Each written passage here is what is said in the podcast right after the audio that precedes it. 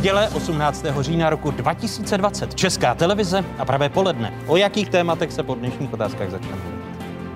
Preference ano pokračují v propadu, naopak tentokrát posílili starostové. COVID-19 útočí i na voličské preference a v tomto případě nepomohou ani respirátor, ani vysoké stropy. Hnutí ANO ztratilo od jara 10% bodů. Co se lidu znelíbilo na populistickém řízení státu? Aktuální průzkum už za okamžik. Potřebujeme uh, vlastně i ty zaměstnanci nějak uživit.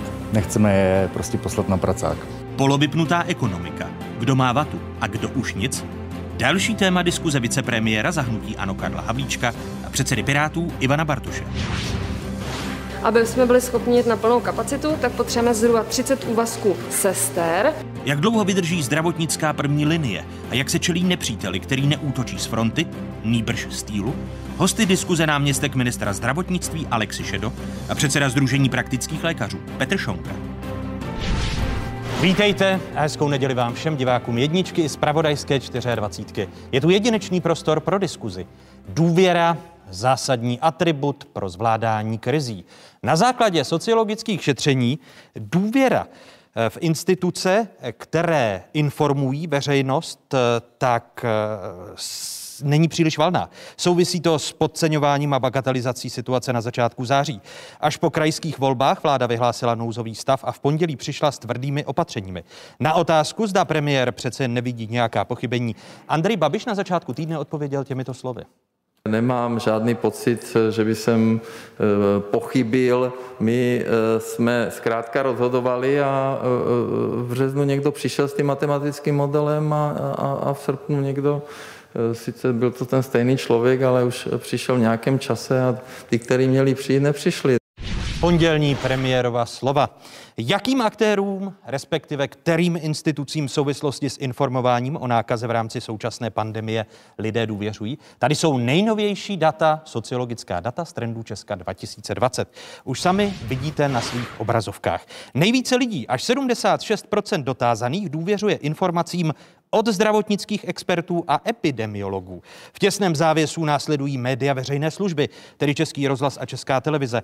Čtveřici nejdůvěryhodnějších zdrojů informací v současnosti uzavírá hlavní hygienička České republiky. Té věří 67% dotázaných. Ministru zdravotnictví důvěřuje asi polovina dotázaných. Ostatním rozhlasovým stanicím, respektive informacím v nich, důvěřuje 51% lidí.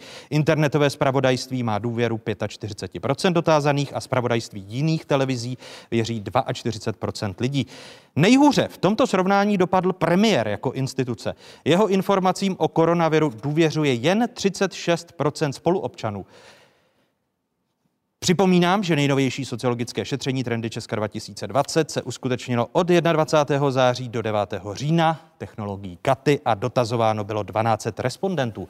Podrobnosti průzkumu vysvětluje v rozhovoru pro dnešní otázky jeho spoluautor Pavel Ranocha. Informacím, které podává um, čerstvě jmenovaný uh, minister zdravotnictví Roman Primula důvěřuje zhruba polovina české populace. A úplně na chvostu tady tohohle žebříčku se umístil pan premiér Babiš se zhruba třetinovou důvěrou. A u tady těchto dvou pánů jsou ale propastné rozdíly mezi tím, jak tomu, co říkají, důvěřují voliči jednotlivých politických stran. Zejména je to vidět u pana premiéra Babiše. A tomu důvěřuje 88% voličů hnutí ANO. U voličů ČSSD nebo KSČM je to zhruba někde kolem poloviny a u voličů opozičních stran jenom asi 15 Dodává v rozhovoru pro dnešní otázky spoluautor sociologického šetření Trendy Česka 2020 Pavel Ranocha. Prvními hosty dnešních otázek jsou avizovaní. Vicepremiér, minister průmyslu a obchodu, minister dopravy Karel Havlíček, nestraník zahnutí Ano, vítejte, hezký dobrý den. Dobrý den. A vítáme i předsedu Pirátů Ivana Bartoše. I vám přeju, pane předsedo, hezké nedělní poledne. Dobrý den. Začnu vás, pane vicepremiére, jak důležitým atributem pro zvládání současné krize je ve vašich očích důvěra? Je důležitý, eh, nesmírně důležitý. A eh, je pravda, že o tu důvěru musíme nesmírně bojovat, eh, musíme o ní bojovat akty, činy, méně politicky. Jste si vědom toho, že tedy jste jako vláda o tu důvěru veřejnosti přišli, což si ukážeme v dnešní. Nepřišli jsme o ní, snížila se. A to je třeba vnímat, není to dobrá zpráva. Na druhou stranu není to nelogické. Jsme v situaci a nebojíme se to nazvat, jsme ve válce. Jsme v situaci, která je bezprecedentní a nemá srovnání v novodobých dějinách, nejen v České republice, v Evropě, ale všude ve světě. A bohužel v této válce Musíme počítat i ztráty. Bohužel v této válce dochází i k rozhodnutím, která nejsou správná, to přiznáváme. A logicky lidé jsou eh, tím pádem vyděšeni, někteří jsou otráveni. A zatímco v té první vlně prostě to bylo něco nového, ty lidé to tak vnímali a svým způsobem i ta rozhodnutí, ne všechna taky byla správná, tak vnímali prostě tak, že Eh, se to prostě může stát eh, v té druhé vlně, když na ně dopadají ekonomické restrikce, když na ně dopadají sociologické restrikce, tak samozřejmě lidé, nejenom u nás, všude ve světě, jsou naštvanější a projevují to nižší důvěrou. Není to o tom, že bych to bagatelizoval, nicméně prostě základem a nesmírně důležitým aktem, který nás teď čeká, je tuto důvěru obnovovat ve smyslu okamžité pomoci, ve smyslu stabilizace a ve smyslu restartu ekonomiky, ale i ostatních. Nechtěl jsem vám vstupovat do řeči, ale příměr s válkou není příliš přitažený za za vlasy, když se podíváme na to, že bychom v té druhé vlně měli tu situaci zvládat lépe než v první, což se zatím neděje? Přímět s válkou není uh, úplně, úplně vedle. Samozřejmě je to něco jiného. Není to Protože tím de facto můžete vyvolávat strach ve společnosti. Ne, ne, já tím chci říct, že jsme v situaci, kdy skutečně dochází ke ztrátám a COVID je skutečně něco, s čím svět nepočítal.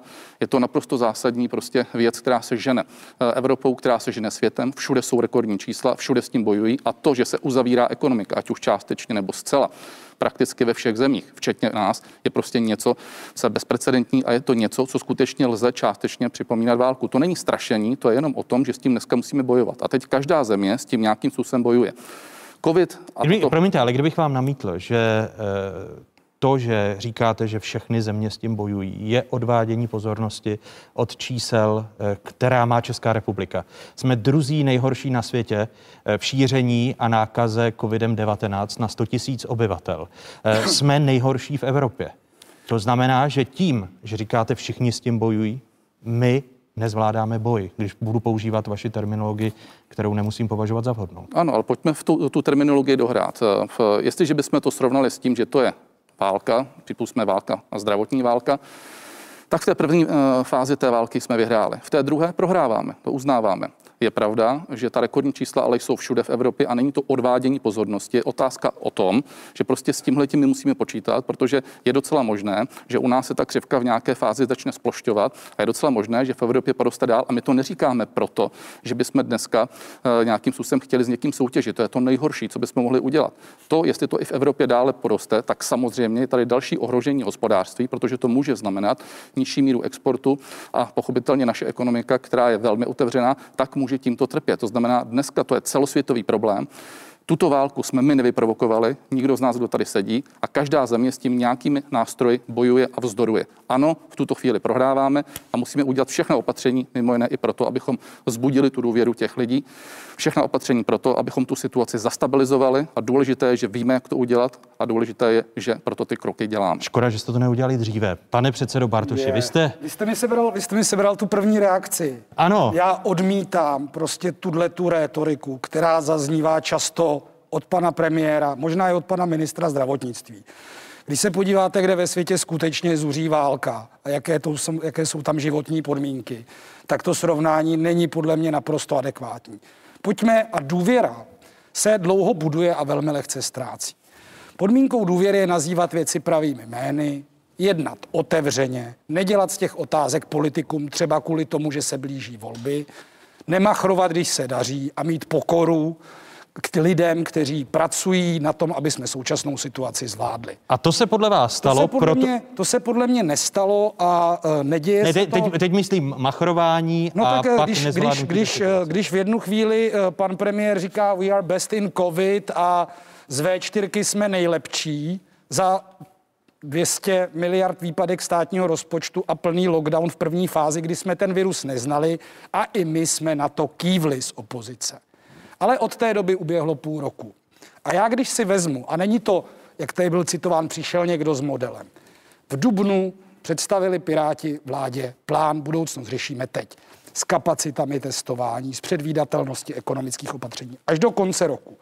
V červnu, to je ten moment, kdy už skoro jsme si mysleli, že máme vyhráno. Sněmovna schválila 11 pirátských usnesení, včetně poslanců ANO. Na čem má vláda pracovat? Strategie testování, dopracování, navýšení kapacit, zapojení laboratoří. V srpnu jsme na to upozorňovali a v září jsme představili vládě 28 opatření. Řada z nich se nyní děje, díky bohu které ta vláda mohla udělat předtím, než jsme se dostali do této situace. A teď mi začínáte brát otázku, a v jestli momentě, jste neměli se, být, ano, a jestli momentě, jste, pane kdy my se spolu bavíme, v tuto Ne- chvíli ano. vystupoval pan uh, ministr vnitra Hamáček, který teda v jiném pořadu jiné televize hovoří o tom, že od pravděpodobného lockdownu jsme šest dní vzdáleni. Toho úplného. Takže pojďme skutečně, jak se dá získat důvěra, prostě ať vláda hraje s otevřenými kartami země, které občany vlastně tu vládu respektují. Severské země, Švédsko, i to Německo. Ty na začátku řekli, jaká je situace, jaké, to, jaké budou problémy, když se bude zhoršovat a ruku v ruce s tím řekli a jak těm lidem pomůžeme, aby, a to je ta druhá věc, lidé se na jedné straně třeba bojí toho viru, ale na druhé straně to je přece otázka ekonomické existence. Jo, jako jestli budete mít druhý den práci, jestli teda je lepší tu firmu zavřít, protože rok teď budou nějaká omezení. To je podle mě ten problém. A my se, promiňte, my se k těm problémům že budou dos- v karanténě. do- dostaneme, Ne, ale, ale záhy mi... ale když odpo- vám, od- když vám odpovězte mi- vládní činitel Ano. řekne dopoledne na setkání, když jsme, byl tam i pan ministr eh, na té videokonferenci v pondělí, že eh, ještě ty školy asi ne a hospody jsou přece otevřené, co se stra- strachujete a odpoledne se na tiskové konferenci, respektive v 10 hodin večer, se dozvíte, že druhý den teda už, už to platí. To je přece problém, ale tohleto vyjádření se vůbec, jako když to je stejné v březnu jako teď, vystupují tři různí lidé nebo čtyři různí lidé a během jednoho dne se mění podmínky. Vystoupí pan Primula a řekne něco o školách, druhý den vystoupí pan Plaga a řekne, že vůbec neví, co pan Primula říkal, že to teda takhle vůbec není. Jako ta Promiňte, ono se to, přece ano, ono se to, ono, se to, zač, ono se to začíná projevovat i v nespokojenosti lidí s politickou situací. Když budeme srovnávat v čase další sociologická data z trendu Česka 2020, která teď představujeme divákům jedničky z pravodajské 24. Jak se tedy mění v čase eh, souhlas lidí a spokojenost s politickou situací? Podíl eh, lidí, kteří hodnotí politickou situaci v České republice jako eh, velmi nebo spíše dobrou, a za poslední měsíc klesl o dalších 10 procentních bodů z 37 na 27% což je tedy úplně obrácený efekt, než jaký jsme viděli na jaře během té první covidové vlny, kdy naopak ta, to hodnocení, to dobré hodnocení, kladné hodnocení zrostlo až někam k 60% což jsme předtím nikdy neviděli. Takže tady vidíme obrovský kontrast mezi tou jarní a teď tou probíhající podzimní vlnou. A největší pokles nastal u voličů hnutí ANO. Od června ze 78 na 59 Takže je vidět, že i voliči eh, té dominantní vládní strany eh, pomalu ztrácejí ten svůj optimismus. Říká v rozhovoru pro dnešní otázky spoluautor trendu 2020 eh, Pavel Ranocha. Pane vicepremiére, tady eh, máte jasná, tvrdá data ze sociologických výzkumů. Nevnímáte fakt, že eh, roste odpor proti těm vládním opatřením, nebo část veřejnosti jim nevěří i proto, že na ně působí chaoticky a nedůvěryhodně?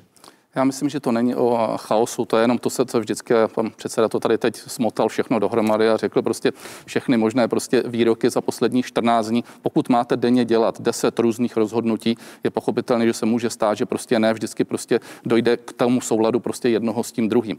Ale eh, to, že se eh, snižuje ta důvěra, opětovně říkám, není v tuto chvíli nelogické. Jestliže zasahujeme zásadním způsobem do ekonomického života lidí, tak prostě ti lidé to cítí. Cítí to na eh, riziku ztráty zaměstnání, cítí to na své peněžence. Samozřejmě nikdo není nadšen z toho, když mu zasahujeme do jeho kulturních, sociologických, sportovních, pochopitelně i v podnikatelských aktivit.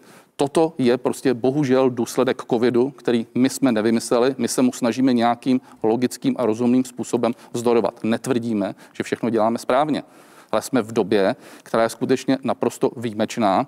A to, že eh, říkal pan předseda, na to jste měli myslet dříve, tak si pojďme zrekapitulovat eh, v průběhu prázdnin všechny výroky. Pojďme si zrekapitulovat, jak reagovaly různé politické strany. Pojďme se podívat na to, kdo všechno tlačil k tomu, aby byla či nebyla plošná opatření. Opatření týkající se plošného nošení roušek jsou nelogická.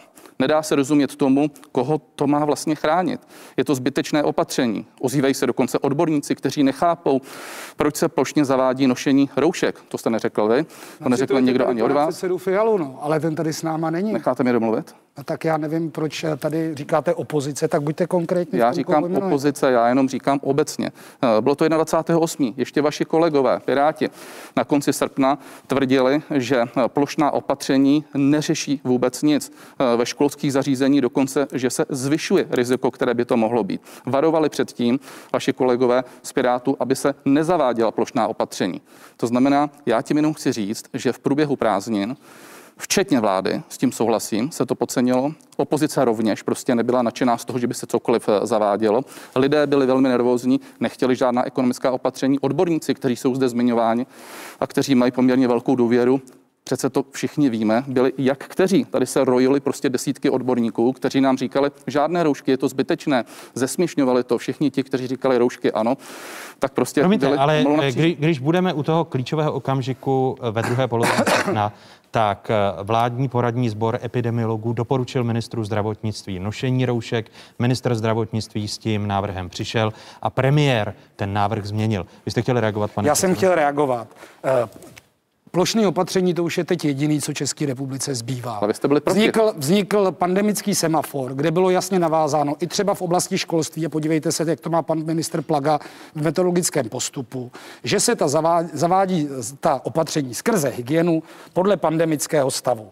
My jsme byli vždycky velmi konstruktivní, přicházeli jsme s těmi návrhy, nikdy jsme nespochybňovali nutnost zdravotních opatření. Byl to třeba Zdeněk Hřib, který první hovořil o tom, že je třeba ve školách, protože se o tom bavil s hygienou v Praze, přejít na distanční výuku na některých stupních. A já vám řeknu, kdo přicházel. Přicházel pan Konvalinka, přicházel pan Kulvej, z modely přicházelo CERGEI. Takže těch odborníků, který vláda možná měla více poslouchat, bylo celá řada. Já prostě odmítám to, že by se v tuhle chvíli se tvrdilo, že se v létě nic nedělo a všichni byli v pohodě. Skutečně to jako není pravda. A když jsme se bavili o způsobu opatření, tak se podívejte na země, který třeba nešli k tomu plošnému opatření jako vypnout, zapnout.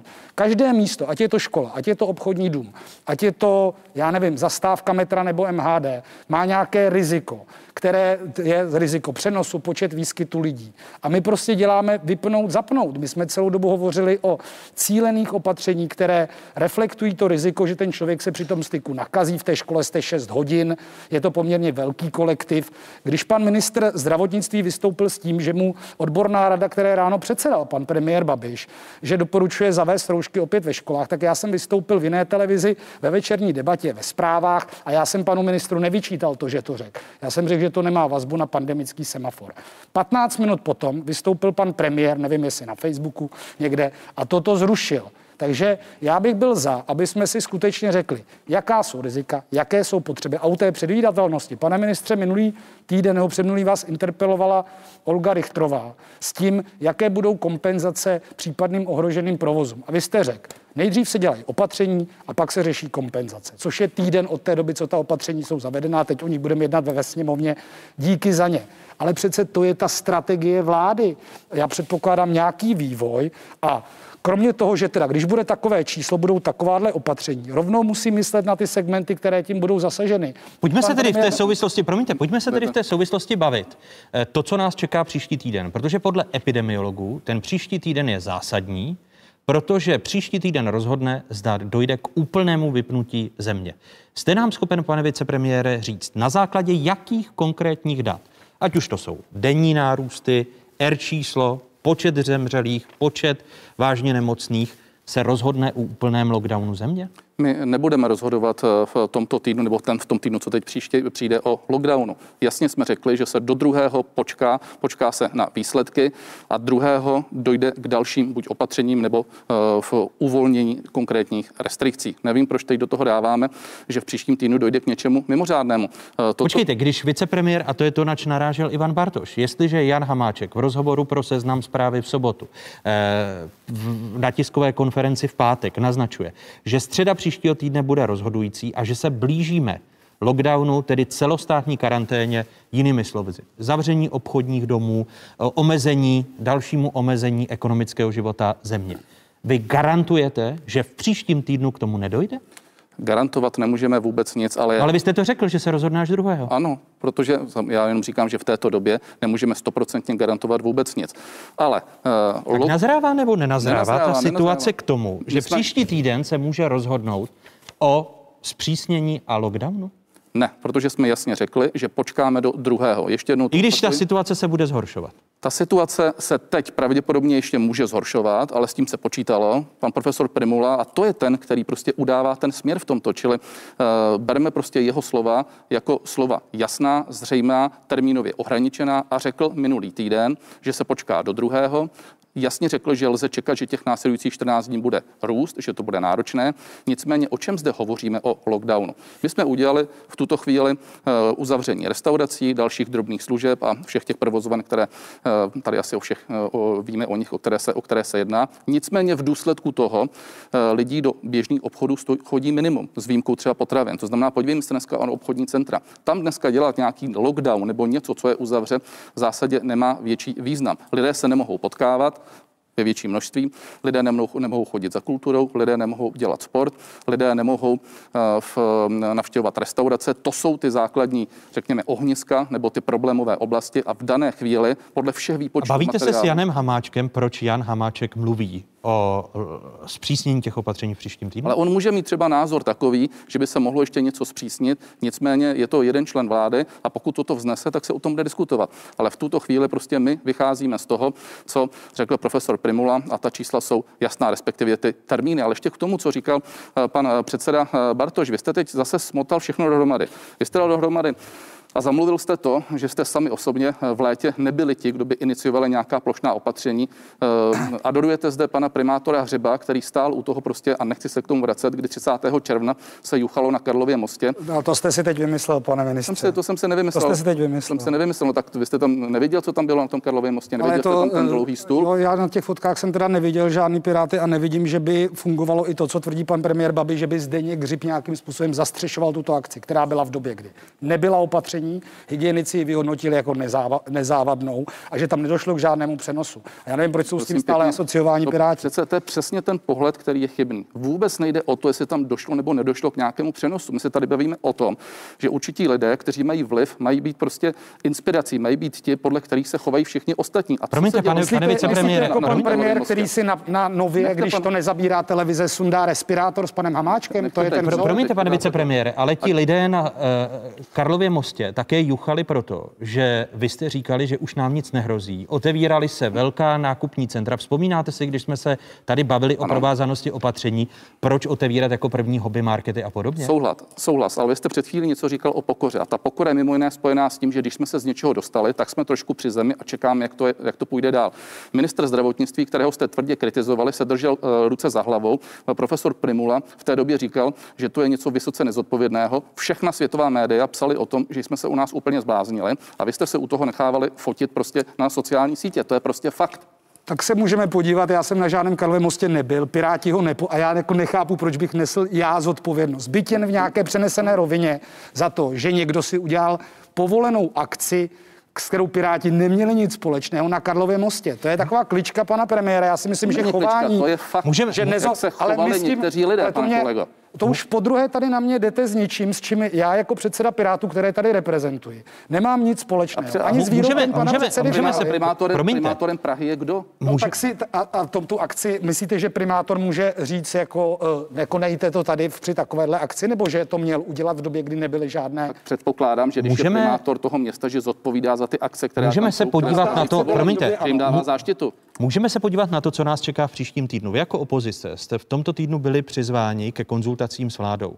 Máte informace, že opravdu do 2. Eh, listopadu, tedy do času, co má skoučit nouzový stav, takže už nebudou ta opatření zpřísňována, byť e, vicepremiér a minister vnitra naznačuje něco jiného? Tak ta debata proběhla v pondělí. Pan Babiš nás narychlo pozval ráno nějakým e-mailem. My jsme tam dostali nějaká dílčí data. Musím poděkovat panu Primulovi, že v průběhu té debaty nám poslal alespoň nějaká data z ÚZISu v tom modelu, Eh, to pak i nějak proběhlo médii, nicméně nebyli jsme to my, kdo ten eh, formát zveřejnil. A tam nic jako zás, tam zaznělo, že něco večer nebude, co večer bylo a o ničem moc jiným eh, vlastně ta debata nebyla. My jsme řešili zejména, to jsem rád, že to tam zaznělo, jako od pana předsedy poslaneckého klubu ODS Staňury, skutečně pojďme řešit ta ekonomická opatření. O těch bude jednat sněmovna. Podle mě je důležité, aby jsme udělali nějaká okamžitá rozhodnutí, plus aby vláda dělala nějakou vizi na následující rok protože ta nepředvídatelnost, co bude s vaším biznisem, jestli budeme držet všechny firmy, jestli pro někoho je lepší zavřít, to je pro mě důležitý. Ekonomická pomoc, ošetřovný, to probere sněmovna. A já jsem tam vypích druhou věc a ovdál zazněla v začátku. Eh, ten zásah do těch eh, domovů s tou speciální péčí je jako dramatický. Tam je nějakých 60% pacientů. Ano, to se, to se v současnosti... Já jsem, tam hovořil, ano. já jsem tam hovořil o tom a já teda se, se domnívám, že by jsme měli se soustředit tady na ty skupiny, nějakým způsobem zintenzivnit třeba jednou či dvakrát týdně testování toho zdravotního personálu, protože pokud je ten lockdown fakticky zákaz návštěv a zákaz vlastně jakoby vycházení z těch jednotlivých, z jednotlivých, a třeba to jsou nějaké domovy seniorů, ale je to i na LDNkách, tam je myslím 60% nějaká, nějaký podíl v případě jednoho konkrétní LDNky, takže skutečně to je ta interakce s tím venkovním prostředím, tudíž to pravděpodobně bude ta otázka těch pečujících lidí. Chápu správně, pane předsedo, že tam vnímáte no opatření no vlády tom, ještě, ještě jako... Tom, že jako nejméně propracovaná, protože tady máme nejnovější data, která si e, vyžádala redakce otázek eh, od ÚZISu, kdy zásadně narůstá počet e, seniorů a v České republice v současnosti máme, e, jestli se nemýlím, nějakých e, 1600 klastrů, které jsou promiňte, 166 popsaných epidemiologických klastrů v sociálních zařízení k 16.10. 166 epidemických klastrů v sociálních zařízení s bezmála eh, třemi tisícovkami nakažených pacientů. Tady vidíme nárůsty u té populace právě eh, diagnostikovaných seniorů. V srovnání září 2020 počet diagnostikovaných byl 10%, teď jsme na nějakých 14%. Počet eh, diagnostikovaných v populaci 75+, plus, byli jsme na 4,3%, teď jsme na 6,5%. Chápu správně, že je vláda podceňuje a ministerstvo práce sociálních věcí podceňuje tu situaci právě v eh, domovech důchodců a v LDNK? No já si myslím, že prostě ta čísla odpovídají o tom, že tam eh, do tohoto klastru to zasáhlo, to zasažení eh, těch jednotlivých a ten klastr je prostě nějaký rozmezí věkový. V případě, kdy byly otevřeny v září školy, byl ten návrat, tak jsme viděli, že to zasáhlo, řekněme, tu mladší a středně věkovou skupinu obyvatel a pokud hovoříme o tom, že musíme chránit ty nejzranitelnější, tak je to skutečně směrem eh, k těm lidem, kteří s tím průběhem můžou mít eh, vážné problémy. Ty lidé, kteří jsou v nějakých místech s dlouhodobou pečovatelskou službou, jsou většinou už nějak nemocní, tudíž u nich ten průběh je daleko rizikovější a já si myslím, že bychom tam měli zaměřit svoji pozornost. Celý ten zdravotní segment, ale zejména tyto oblasti a já si pamatuju uh, tu situaci z toho března, dubna, kdy se třeba zapomnělo na ochranné pomůcky pomůcky pro eh, zaměstnance sociálních služeb. Řešila to hádkou na Twitteru paní ministrině Maláčová s panem tehdejším ministrem Adamem Vojtěchem. Eh, tak já doufám, že ty některé poučení, které jsme z té první vlny uh, měli, takže se přetavili v nějaký systematičtější postup. Pane vicepremiére, promiňte, ano, eh, za, záhy se dostaneme k těm dalším krokům. Pane vicepremiére, eh, jsou stále ta opatření v těch zranitelných skupinách obyvatel nedostatečná, když vidíme v čase srovnání těch čísel Ústavu zdravotnických informací a statistiky? Tak bohužel to tam roste, není to opět úplně nelogická věc, jsou tam starší lidé, lidé, kteří jsou náchylní prostě na nemoci. Já nejsem lékař, abych teď tady prostě eh, vynášel různé, různé ortely. Eh, v každém případě eh, tato zařízení byla izolována, byla izolována tuším někdy před 14 dny. Tato zařízení dostávají dneska roušky, dostávají respirátory. Zase od pana, pana předsedy prostě to jsou přesně ty rady, kdy říkáte, je třeba zaměřit pozornost. Musíte říct konkrétně, když tady už máte něco poradit, jo, ale ne zaměřit říkali pozornost. Jednou týdně a testovat zdravotníky. Na tom setkání v pondělí, které bylo, já nevím, co na něm bylo divného, na tom pondělním setkání, které bylo, bylo to před jednáním vlády, jsme férově udělali to, že jsme setkali s tripartitou, setkali jsme se s Nervem, setkali jsme se s opozicí ten samý den, setkali jsme se s představiteli krajů, setkali jsme se s řediteli nemocnic, všechny jsme informovali o těch opatřeních, vy jste věděli, co bude.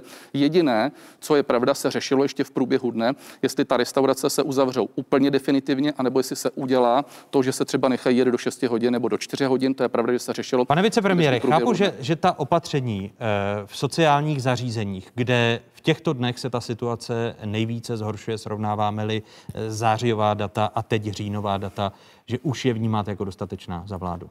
Podle našeho názoru, znovu říkám, já nejsem specialista na sociální zařízení, ale podle našeho názoru v tuto chvíli je to odizolované, je to dostatečně zabezpečené s ohledem na roušky, s ohledem na respirátory a v dané chvíli to odpovídá tomu, co by to, co by to mělo, mělo, mělo splňovat. Pohled odborný lékařský do této politické diskuze. Eh, dalším aktuálním hostem otázek je ředitel Všeobecné fakultní nemocnice v Praze, onkolog David eh, Feltl. Hezký dobrý den, pane řediteli.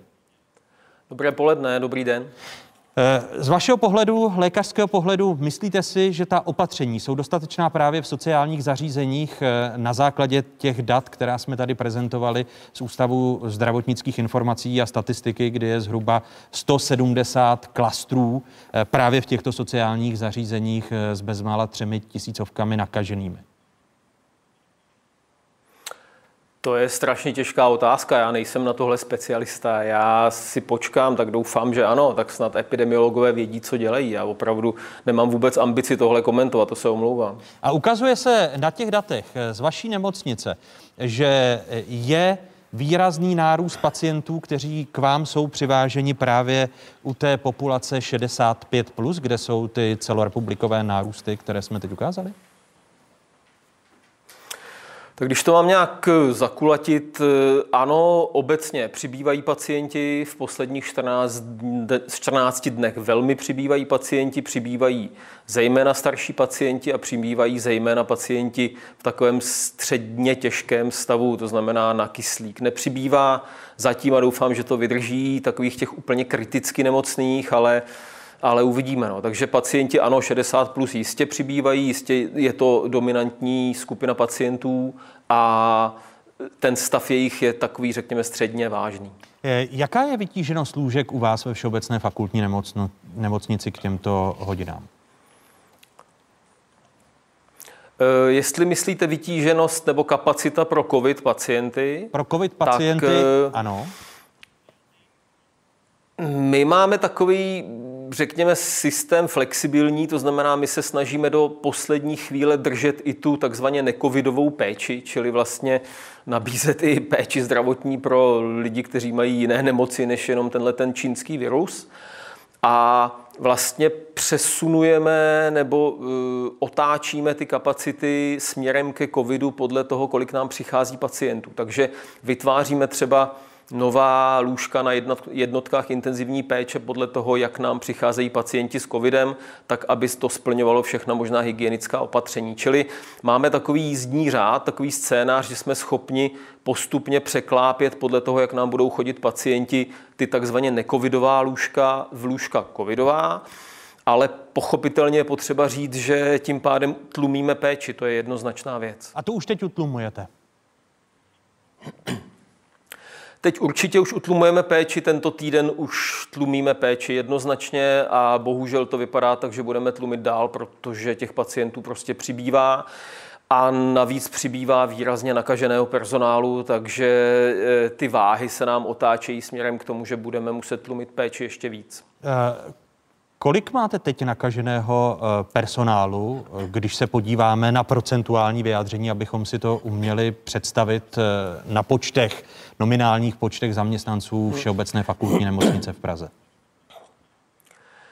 Tak my máme 6500 eh, úvazků eh, úvazků nebo zaměstnanců, ale je to zhruba 4 tisíce plných úvazků přepočítáno a nakažených máme v tuhle chvíli kolem 150 zdravotníků. To je ten důvod, proč počítáte s tím, že budete muset omezovat eh, péči nejen kvůli nakaženým pacientům, kteří k vám přicházejí s covidem, ale právě i kvůli e, šíření nemoci covid mezi zdravotnickým personálem? No samozřejmě, protože zdravotníků je nějaké mm, definované množství, pokud jich ubývá a přibývá pacientů, no tak prostě je to jednoduchá rovnice, tak zkrátka musíme utlumit péči a postarat se prioritně o pacienty, kde je to opravdu urgentní, to jest přivezou nám je a my se o ně musíme teď hned postarat, což samozřejmě děláme, no ale pak pochopitelně musíme eh, odkládat péči, která v tomhle urgentním režimu není. Jak je na tom vaše nemocnice e, s ochrannými pomůckami, mimo jiné s respirátory, se kterými mohou pracovat lékaři i sestry v karanténě? A kolik takových případů máte? V, v takzvaně rizikovém kontaktu máme kolem 300 zaměstnanců, 350 možná. Mm, ochranných pomůcek máme dost, to v tom problém nevidím. Těch máme opravdu hodně a, a jsme schopni, a nechci to, ale jsme schopni v tomhle režimu jet ještě jako poměrně dlouho. Ale nerad bych to přivolával, samozřejmě budeme radši, když se to zlepší.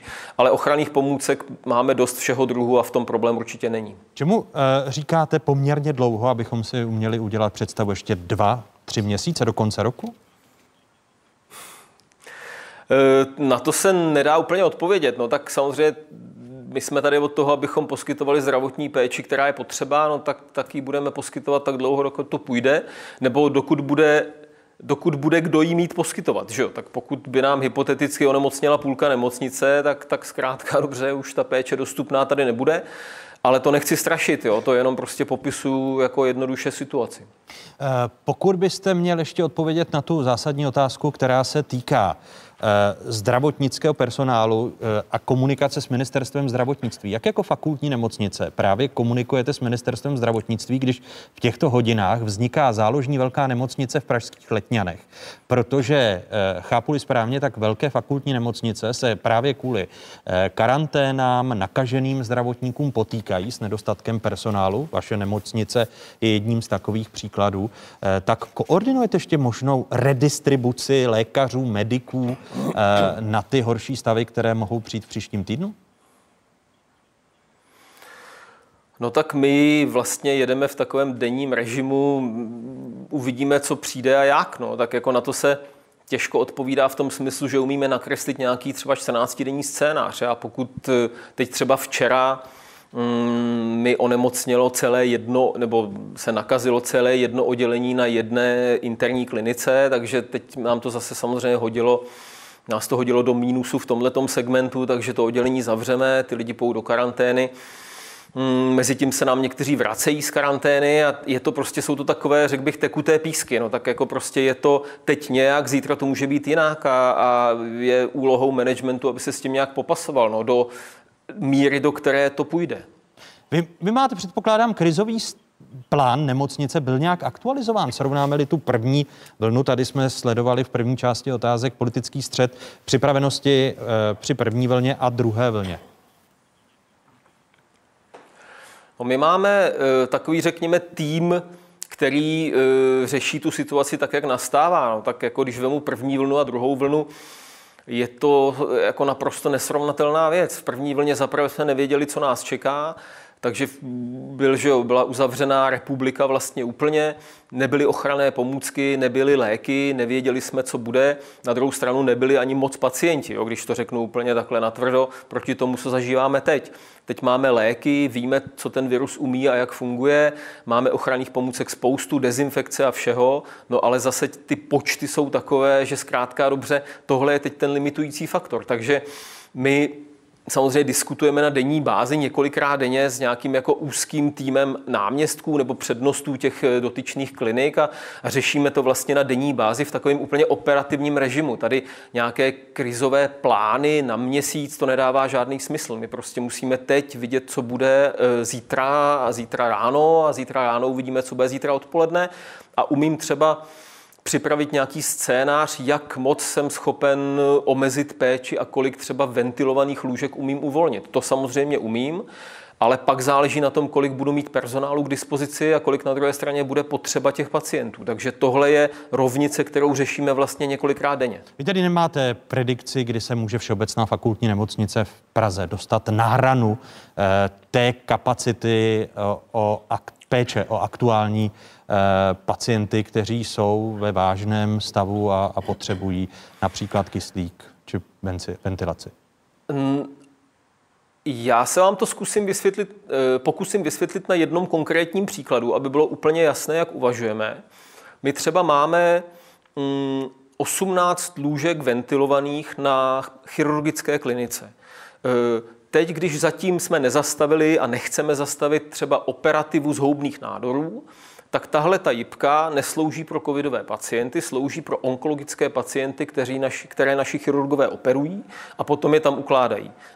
Ale pochopitelně pokud nastane nějaká naprosto dramatická situace a bude potřeba 18 ventilovaných lůžek navíc ještě pro pacienty s covidem, kteří potřebují ventilátor, no tak prostě třeba na 14 dní jsme schopni e, zastavit i onkologickou operativu. Já neříkám, že to je dobře, chraň Bůh, vůbec ne, ale jenom říkám, že umím udělat i tohleto. Ale samozřejmě, že v situaci, v jaké jsme, a při počtech pacientů, které tady jsou a které by ještě měly růst, no tak teď už každé naše rozhodnutí bude vždycky někoho bolet. Eh, závěrečná otázka se týká toho, kdy právě může tento, protože předpokládám, že pracujete s nějakými modely, byť říkáte, že to v této eh, špatně predikovatelné situaci je eh, možné předvídat týden, 14 dnů.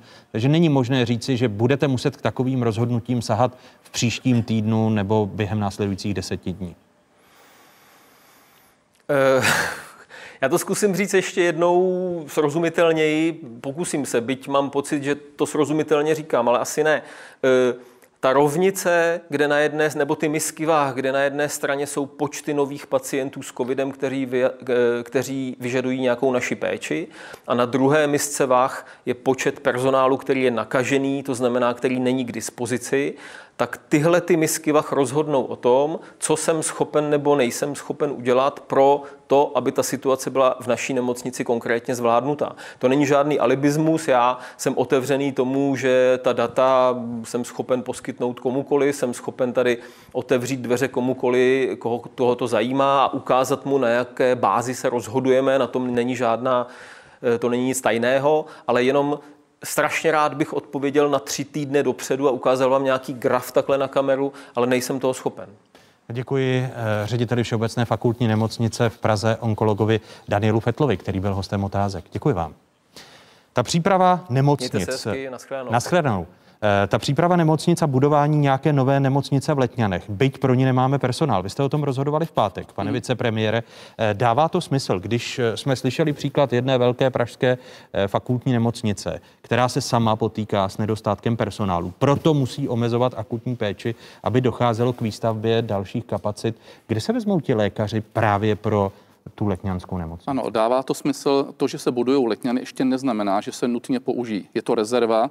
Kdyby došlo skutečně ještě ke zhoršení té situace, tak se skutečně buduje, buduje to armáda, ještě 500 lůžek eh, v letňanech. Eh, vidíte... Kde se vezme personál?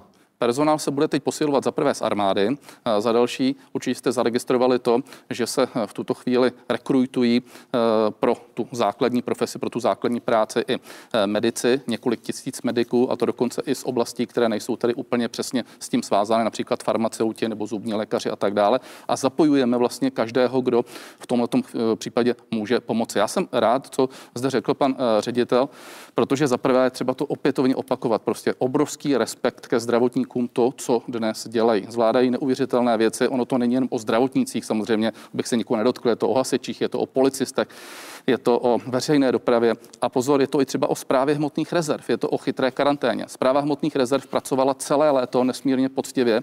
Doplňovali jsme všechny ochranné pomůcky, výsledkem čehož je to, že dneska všechny instituce, včetně nemocnicí, včetně kritické infrastruktury, mají dostatek roušek, mají dostatek respirátorů, mají dostatek ochranných eh, obleků, dokupujeme dále. Vybudovali jsme přes celé léto, a to je zase odpověď na to, že jsme něco zaspali, kapacity i výrobní v rámci České republiky. Vybudovali jsme tady a pomohli vybudovat, to znamená, podpořili jsme v investicích, ve vývoji, v tom, aby zde vznikly kapacity v rámci tuzemských firm. Když se dneska podíváme, tak zpráva hmotných rezerv, to, co tendruje, tak 80% z toho jsou čeští dodavatele. Takže není to o tom, že by se v něčem zaspalo ve smyslu právě toho zázemí, které se zde budovalo. Takže ještě jednou velký respekt a ty nemocnice to zvládají opravdu dobře a nemají to jednoduché. Vy jste chtěl reagovat, pane Já jsem chtěl reagovat, že já bych byl rád, kdyby to, co tady uh, zaznělo, kdyby to slyšeli ty lidi, kteří třeba je vystupují ve veřejném prostoru a říkají, no tak ty lehký průběhy, to vlastně ten člověk třeba jako ten covid má, ale není to žádný problém, nic necítí, protože od prvního počátku vlastně té první vlny přece tohleto, ta kapacita zdravotních zařízeních, jak materiální, tak personální, bylo to, o co se hraje. Nezahltit nemocnice. A když v tuhle chvíli máte nějaké číslo a není relevantní kvalita těch PCR testů, které prostě produkuje určité procento lidí s nějakým e, vážným průběhem, který musí do nemocnice a z toho třeba byť jedno nebo dvě procenta lidí se závažným průběhem, tak ta kapacita těchto těch nemocnic i personální je v řádu pár tisíců, řekněme pěti tisícům. A jakmile toto číslo překročíme, začne být ten problém toho, že budeme muset vybírat pacienty nebo upozorň, upozadovat nějakou standardní, třeba i velmi těžkou péči, jako je ta on- onkologická.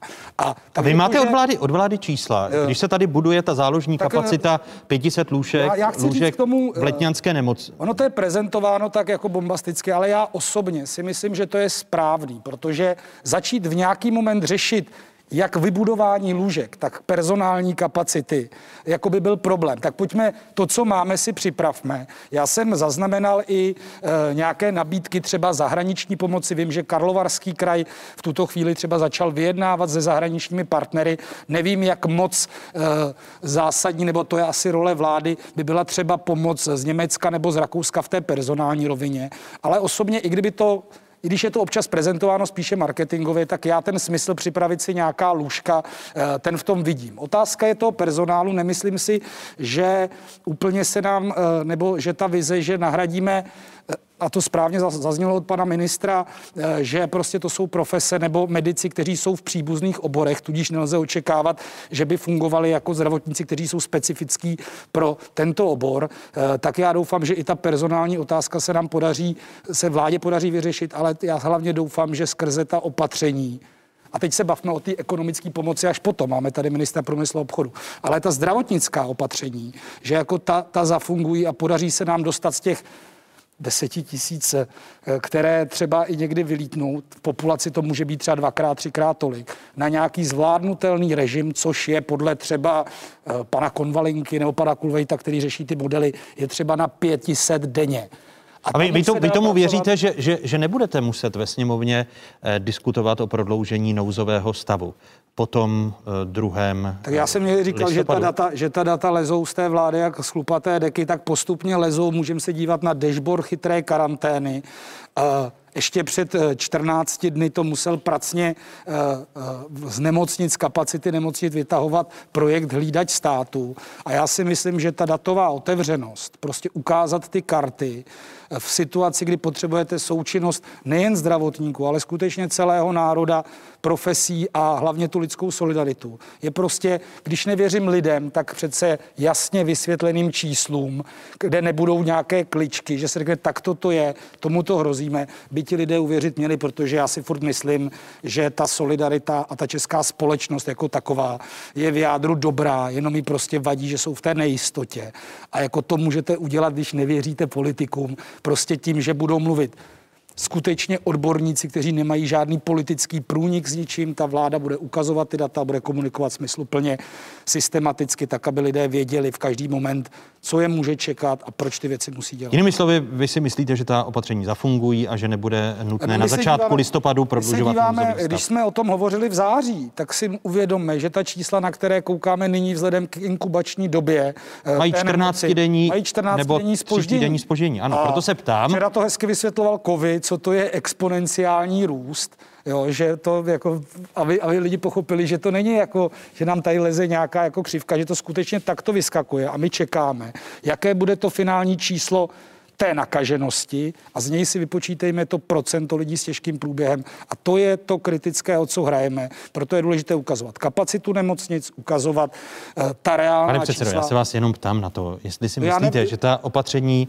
zafungují, myslím... když jsme svědky stále těch exponenciálních no, no, zafungují, nárůstů. ale ještě to poroste do nějaké míry, protože ta opatření mají nějakou... My teď ale máme čas do listopadu, do počátku listopadu. Takže na základě těch dosavadních trendů se vás ptám, jestli si myslíte, že ještě eh, si budeme muset nějaký oddechový čas vzít, protože to je nereálné, aby došlo k ukončení nouzového stavu na počátku listopadu? Tak to nouzový stav umožňuje vládě dělat určité kroky. Otázka je, jestli ty kroky uh, jsou nezbytné tak, jak jsou vyhlášené. Já si myslím, že uh, když budou podkladová data k nouzovému stavu a ta situace bude skutečně tak špatná, jak se predikuje, a slyšeli jsme ministra Hamáčka, uh, tak k tomu ta vláda bude muset svým způsobem přistoupit a přijde s tím do sněmovny a ta debata tam bude. No, tak já doufám, že během nějakého týdne a něco dosáhneme toho píku, že zaberou ta první opatření a, a ta Česká republika zastaví se to na nějaké hladině, ale hlavně mě zajímá, jako co bude třetí vlna, nebo co pak bude potom. A to je nějaká strategie, kterou je potřeba představit s fakt s ročním výhledem. Máte takovou strategii tak, na třetí, čtvrtou vlnu? Eh, máme v tuto chvíli strategii až do konce roku, možná se k tomu taky rovněž dostaneme, to znamená i strategii ve smyslu přístupu k obchodům, obchodním centrum. Já už ji dneska i za průmysl musím vytvářet, protože eh, jakkoliv eh, se to zdá skoro nemožné, blíží se nám Vánoce a budeme muset prostě řešit zásadní věci, jakým způsobem případně nakupovat dárky a připravit se na různé scénáře, které jsou. Když tomu bude dneska trošku času, rád to, Určitě. rád to představím. Jinak tady já musím říct, jsem rád, že jsme to dostali z té politické do té normální roviny. V zásadě to, co říká pan předseda, tak já s tím souhlasím. Eh, je to o datech. Jsem přesvědčen, že ta data dneska jsou přes úzy, jsou tam otevřená data, jsou tam datové analýzy. Mimo jiné doporučuji i čerpat prostě z Robert Koch institutu. To jsou evropská data, kde se perfektně prostě analyzují všechny země v Evropě a všechny přístupy různých zemí a hlavně vývoj té epidemie, protože znovu říkám, není to problém jenom České republiky a nespolíhal bych příští, příliš na pomoc ostatních zemí, které jedou týden 14 dní za dámy. Nebo pokud chceme ta světová data, tak třeba americká CDC, s čím bych snad jediné trošku polemizoval, ale to není polemika, to je jenom poznámka. Já mám Kovyho hrozně rád, moje děti ho zbožňují, je to nesmírně šikovný člověk, ale eh, jeho eh, predikce by jsem se řídil o něco méně než třeba těmi epidemiologickými, jakkoliv vím, že jste to bral s nadsázkou, že to spíš dokáže vysvětlit. Pane vicepremiére, když tedy budeme u těch dalších vln, to, na co se tady ptal Ivan Bartoš. My jsme slýchávali celou dobu od vlády o možnosti druhé vlny a eh, o tom, že je na ní Česká republika připravena. Poslechněme si, jak taková příprava probíhala. Vyřešíme to. Je, je krize, jsme ve válce, jsme online. Základem je rychle identifikovat nakažené lidi. Tři ze čtyř oslovených se obávají, že pokud by se opatření uvolňovala příliš rychle, mohla by ještě letos přijít druhá vlna epidemie. Zavedení plošné karantény se nám povedlo odvrátit kolaps našeho zdravotnictví a musíme počítat, že možná přijde druhá vlna. Tím rozvolňováním se může stát, že přijde, eh, přijde druhá vlna, musíme se na to připravit. My se na to samozřejmě připravujeme, na tu druhou vlnu, jestli přijde. Hlavně se chceme bavit, co bude dál, jak jsme připraveni na případnou druhou vlnu. O omluvení své neúčastí na dnešním jednání požádali členové vlády Andrej Babiš. Pro restaurace se nemění nic jiného, kromě toho, že tam bude povinnost eh, nosit roušku. Jsem trošku v šoku z toho, co teda vypadlo ministerstva zdravotnictví. Eh, vůbec se mi to nelíbí. A proto jsem si teda pozval zítra pana ministra. Mimořádné opatření výjímáme restaurace. Já si osobně myslím, že druhá vlna tady je. Někteří, eh, ku příkladu pan profesor Fleger z Přírodovědecké fakulty Univerzity Karlovy pochybují o tom, že toto je druhá vlna, že druhá vlna přijde, až dojde ještě k chřipkové epidemii a podobně. Když tady vás požádal pan uh, předseda Bartoš o to, abyste představil ta opatření pro tu případnou třetí vlnu, nebo dejme tomu do konce roku. Představme si ten ideální stav, opatření zafungují, nouzový stav bude uvolněn na počátku listopadu. Jaké budou tedy další kroky a to, co vy chystáte v souvislosti s možným omezením nějakého pohybu v obchodních centrech až do Vánoc, aby nedošlo k té, říkejme tomu, třetí vlně, kdy se potká tato vlna s chřipkovou epidemí? Tak já musím se odrazit eh, od toho, od těch současných opatření, protože ta nová na ně pochopitelně budou eh, navazovat. Já jsem rád a z toho je i vidět rovněž to, že jsme na to po té hospodářské stránce byli připraveni, že v den, kdy začaly platit restrikce, tak v ten den vstoupily v platnost všechna ekonomická opatření ve smyslu podpory postižených segmentů. Ať už se jedná o restaurace, ať už se jedná o další zavřené provozovny, ať už se jedná o podnikatele v oblasti kultury, v oblasti sportu, v oblasti zájezdové dopravy. Ten samý den já musím poděkovat všem těm, kteří na tom pracovali. Bylo ty stovky lidí, kteří na tom ztratili prostě non-stop prostě všechny dny a noci v těch posledních dnech a jsme rádi, že v tu samou dobu, kdy se to spustilo, takže to netrvalo ani o den déle. Nicméně, toto bude platit po dobu následujících 14 dnů až 3 týdnů. Věříme, že se podaří tu křivku sploštit a že začne postupně uvolňování. Nicméně, aby nenastala třetí vlna, tak musíme začít hledat řešení pro Vánoce, předvánoční eh, období. Na jednu stranu potřebujeme nutně, aby se utrácely peníze, potřebujeme to, aby lidé nedávali peníze do banky, ale aby utráceli v malou obchodě, to znamená, aby přežili podnikatelé, živnostníci a ti, kteří prodávají. Současně samozřejmě jim nechceme brát prostě možnost to nakoupit vánoční dárky a samozřejmě eh, potřebujeme rovněž to, aby to splňovalo určitá kritéria hygienická, jinými slovy by se nám nenahrnuli do obchodních center. Jak a, to te- tedy bude vypadat prakticky? Tak, v tuto chvíli už chystáme velmi podrobný scénář. Samozřejmě máme různé varianty, to říkám dopředu, protože nevíme, jak se to bude přesně vyvíjet. A ten scénář bude v každém případě takový, že nechceme uzavírat obchodní centra, nechceme uzavírat obchody, chceme, aby se lidé nakupovali. Nicméně bude to za přísných bezpečnostních, respektive hygienických opatření, od dezinfekce, rozestupy, možnosti eh, vstupovat v určitém množství lidí do konkrétních obchodů. Tady se hodně inspirujeme, jak to třeba dělají v Jižní Koreji, inspirujeme se, jakým způsobem to dělají v Singapuru. Budou, bude tedy regulován počet lidí v obchodním centru? Předpokládáme, že to tak bude, ale pozor, ne v obchodním centru, spíše v těch jednotlivých obchodech, to znamená, bude určitě... Promiňte, ale jakou to dává logiku, když budou přeplněni v těch koridorech? eh, Tam, tam přece to tam bude. Tam bude nějaký režim eh, zhlukování, to znamená tak, aby těch lidí nebylo příliš, ale co se týká jednotlivých obchodů uvnitř, tak tam se to bude dávkovat nějakým způsobem. A teď řešíme různé možnosti, které budou. Buď eh, rozestupy před tím obchodem, nebo počet ob, eh, lidí konkrétně na metr čtvereční, nebo dejme tomu prostě na více metrů čtverečních, to je zase třeba ten slovenský model. A tímhle tím způsobem, včetně hygienických předpisů, chceme umožnit to, aby ty Vánoce proběhly, aby lidé mohli nakupovat, aby se rozhýbala ekonomika, abychom udrželi nějaký přiměřený, přiměřený růst. Kdy ta opatření začnou platit? Ta začnou platit v momentě, jak budeme vidět výsledky po těch 14 dnech, třech týdnech, tak poté vyhlásíme ty scénáře, vlastně, které by mohly připadat v úvahu a buď budou přísnější, nebo budou méně přísná s ohledem na to, jak se ta situace bude vyvíjet. Stačí vám? No, já se domnívám, že lidé zaměstnaní v určitých segmentech moc nakupovat nebudou, protože v tuto chvíli už nemají perspektivu a pokud mají nějaké naspořené peníze, eh, tak spíše budou operovat s výhledem do příštího roku. Ale my se teď budeme ve sněmovně bavit o návrhu rozpočtu. Prošli jsme eh, závěrečný účet a podle mě eh, jako, ano, Vánoce jsou i pro mě a snad pro každého svátek pohody, ale pojďme se bavit už o perspektivě na příští rok. A tady si myslím, a já doufám, že ministerstvo průmyslu a obchodu, potažmo vláda s tím přijde. Skutečně říct, jaká je strategie pro příští rok. Protože odborníci hovoří o tom, a nikdy jsme neříkali, že ten virus zmizí. Říkali jsme, že se s ním budeme muset naučit žít. Zaznívalo to, myslím, že od pana ministra to zaznělo. Takže pojďme se bavit. Jestli teda příští rok, kdy se překleneme přes ty Vánoce, oslavíme teda e, nějakým způsobem nový rok, asi v klidu domova, jak bude, jaká bude strategie vlády jako na to další období. A vám to, vám to nestačí, když jste viděl, podržíme... pane předsedo, vy jste, uh, vy jste ale co pak žije, viděl. ale co Návrh pak žijete, státního rozpočtu Co pak žijeme ze dne, ale Ano. ano. tam je důležité, tak ten stát má nějaké náklady provozní které víceméně pravděpodobně, pokud půjdeme cestou digitalizace, což je jedno řešení, jak se vlastně eh, zbavit třeba toho režimu návštěvy úřadu pro určitý segment lidí, někteří tam prostě budou muset fyzicky zajít, protože to neumí s technologiemi, tak eh, ten stát má nějaký operační náklady, ty mandatorní výdaje. Ale my se musíme bavit, tak máme tady programy, máme tady antivirus, pracujeme na Kurzarbeitu a teď si představme, a to je možná ta třetí vlna nebo pokračování té druhé, že je příští rok.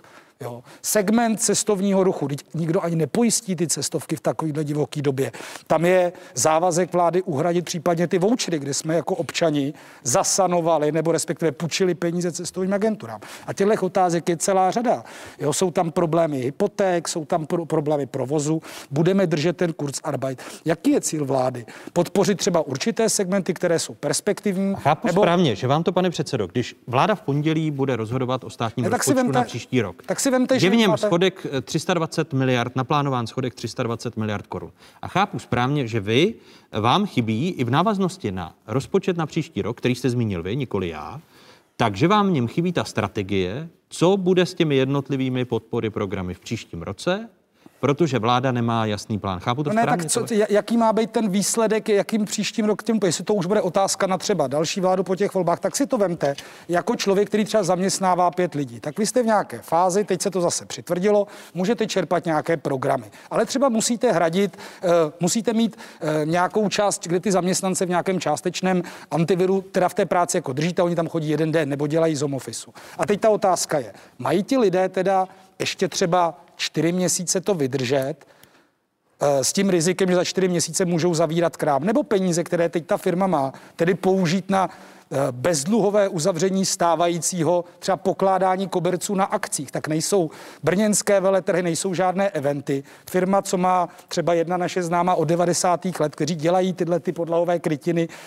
na akcích, které se pořádají různě, vernisáže, cokoliv, tak ty prostě nevědí. Takže to vám, to vám chybí jako ano, jasný jestli, to budem, jestli, plán. jestli cílem je teda podpořit ty největší firmy, jako je Škodovka, které táhnou ekonomiku, a- a to je ta páteř toho státu, nebo jsou to ty střední a malé firmy.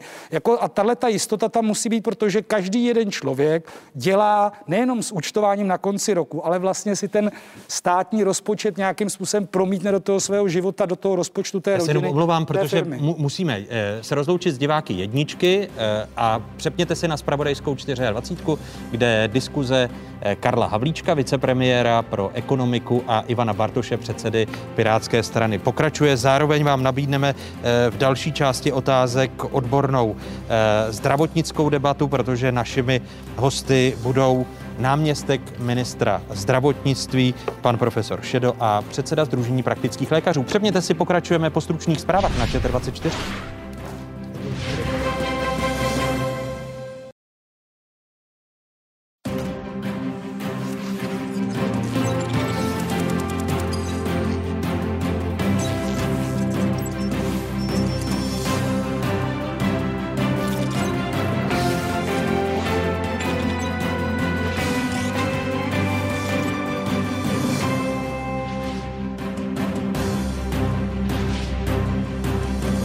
Správné adrese, tady je Spravodajská jednička v zemi, tady je Spravodajská 24. O jakých tématech se po dnešních otázkách začne mluvit? Prosím vás všechny, zůstaňte doma. Život s COVID-19. Pokračování diskuze vicepremiéra zahnutí Ano Karla Havlíčka a předsedy Pirátů Ivana Bartoše. Ano, stoupá na to, vy říkáte tisíc mrtvých. Ano, je to, je to strašné, že zemřelo tisíc mrtvých, ale e, to nechci jako relativizovat. Smrt s covidem.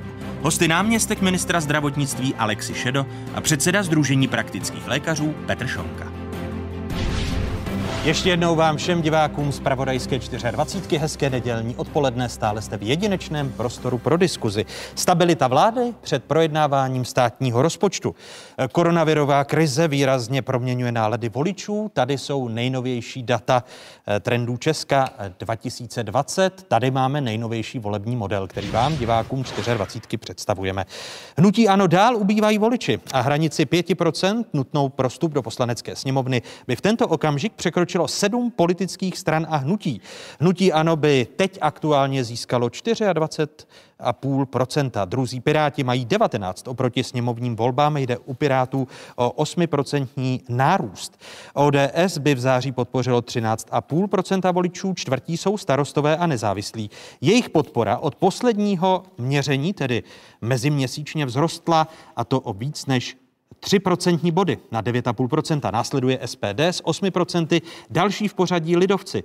Eh, Ty by aktuálně volilo 6% dotázaných. Kolem 5% hranice se pohybuje TOP 09 s 5,5%. Pod čarou skončila KSČM 4,5%, sociální demokracie se 4%, trikolora se 3%. Připomínám, že nejnovější výzkum trendů Česka 2020 se uskutečnil mezi 21. zářím a 9. říjnem. Technologií Katy dotazováno bylo 12 respondentů a do volebního modelu vstoupilo 895 respondentů. Statistická odchylka se u toho volebního modelu, který jsme vám teď ukázali, pohybuje mezi plus minus jedním procentním bodem u stran s nízkým ziskem až po plus minus 3 procentní body u stran s vysokým ziskem. Důvody poklesu e, přízně voličů k hnutí ANO vysvětluje pro dnešní otázky analytik a spoluautor průzkumu Pavel Ranocha. Současný výsledek 24,5% je vůbec nejnižší, který jsme naměřili od posledních sněmovních voleb v roce 2017. A Když jsme se ptali respondentů na důvody, proč odešli někam jinam, pak až na výjimky a, zmiňovali tu současnou probíhající epidemii a dění kolem ní. Špatnou komunikaci vlády, promarněné léto, špatnou připravenost na, na druhou vlnu a často se měnící opatření, která byla zavedena. Voliči ano, odcházejí nejčastěji k pirátské straně, to je zhruba pětina lidí, třetina ale vůbec neví, koho v tuhle tu chvíli mm, by si vybrala jako toho svého favorita a zbývající polovina se rozprostila plus minus mezi mnoho dalších zbývajících stran.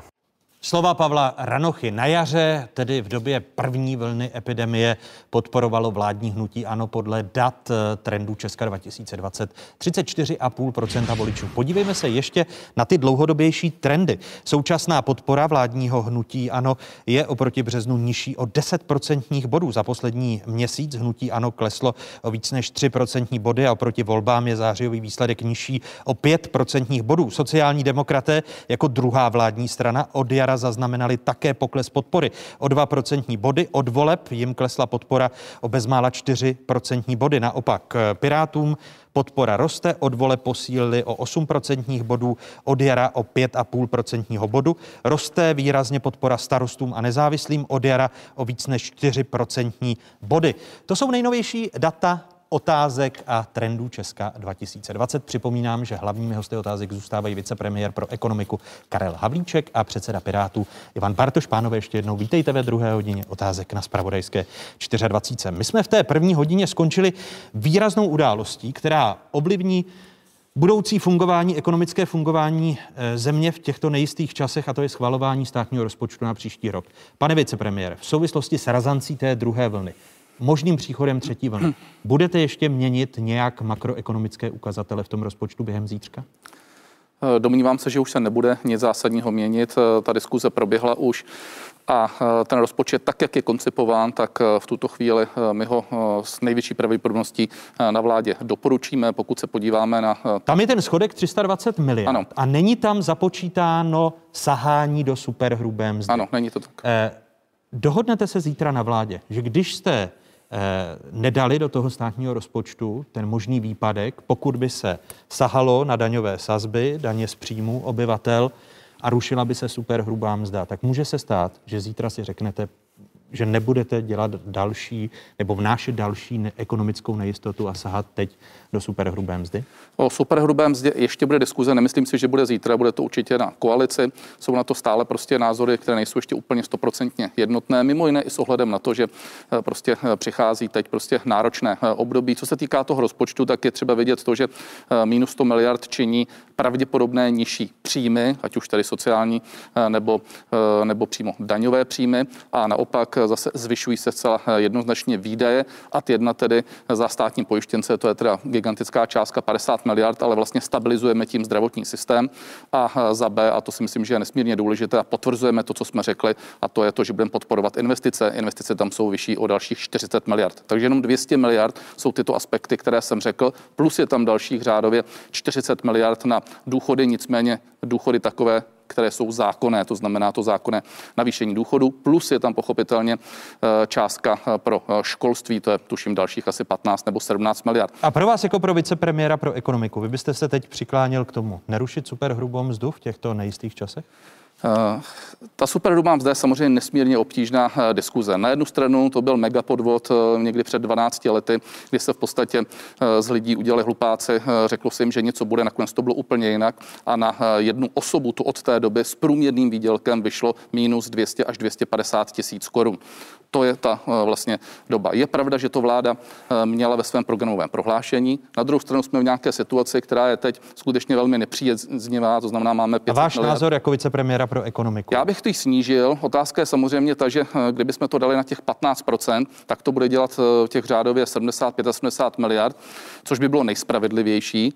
Kdyby to eh, šlo třeba na těch 19%, tak v tuto chvíli by to bylo ekonomicky logičtější. Na druhou stranu máme tam velký problém, co s těmi živnostníky. To znamená, já nemůžu připustit to, že by ti živnostníci prostě měli v vyšší odvody, to znamená vyšší daně a muselo by se nějakým způsobem hledat řešení tak, aby ty živnostníci byli na stejném, co jsou do posud. Prostě co tedy budete vládě navrhovat? Já nebudu navrhovat, toto je návrh, eh, který víceméně je to politické rozhodnutí. Všichni víme, jaké jsou parametry, nemusíme se o nich přesvědčovat, víme, jaký bude dopad, víme, co by to znamenalo pro jednotlivé skupiny obyvatel.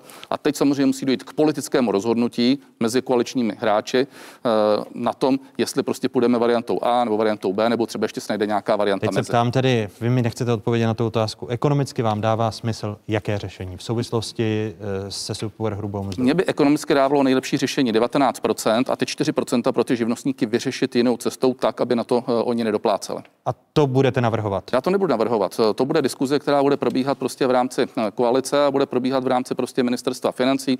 Pochopitelně pan premiér a všichni ostatní se k tomu budou vyjadřovat, ale v každém případě uh, musíme ze superhrubou mzdou něco udělat, protože nejenom, že to byl slib, ale je to opravdu podvod z minulosti. Uh, pane předsedo Bartoši. Já jsem v jisté míře nadšen, zejména, že tady od pana ministra Havlíčka zaznělo těch 19, protože mně to přijde těch 15, že to je moc velký propad a těch 19 zaznívalo i od strany Pirátů.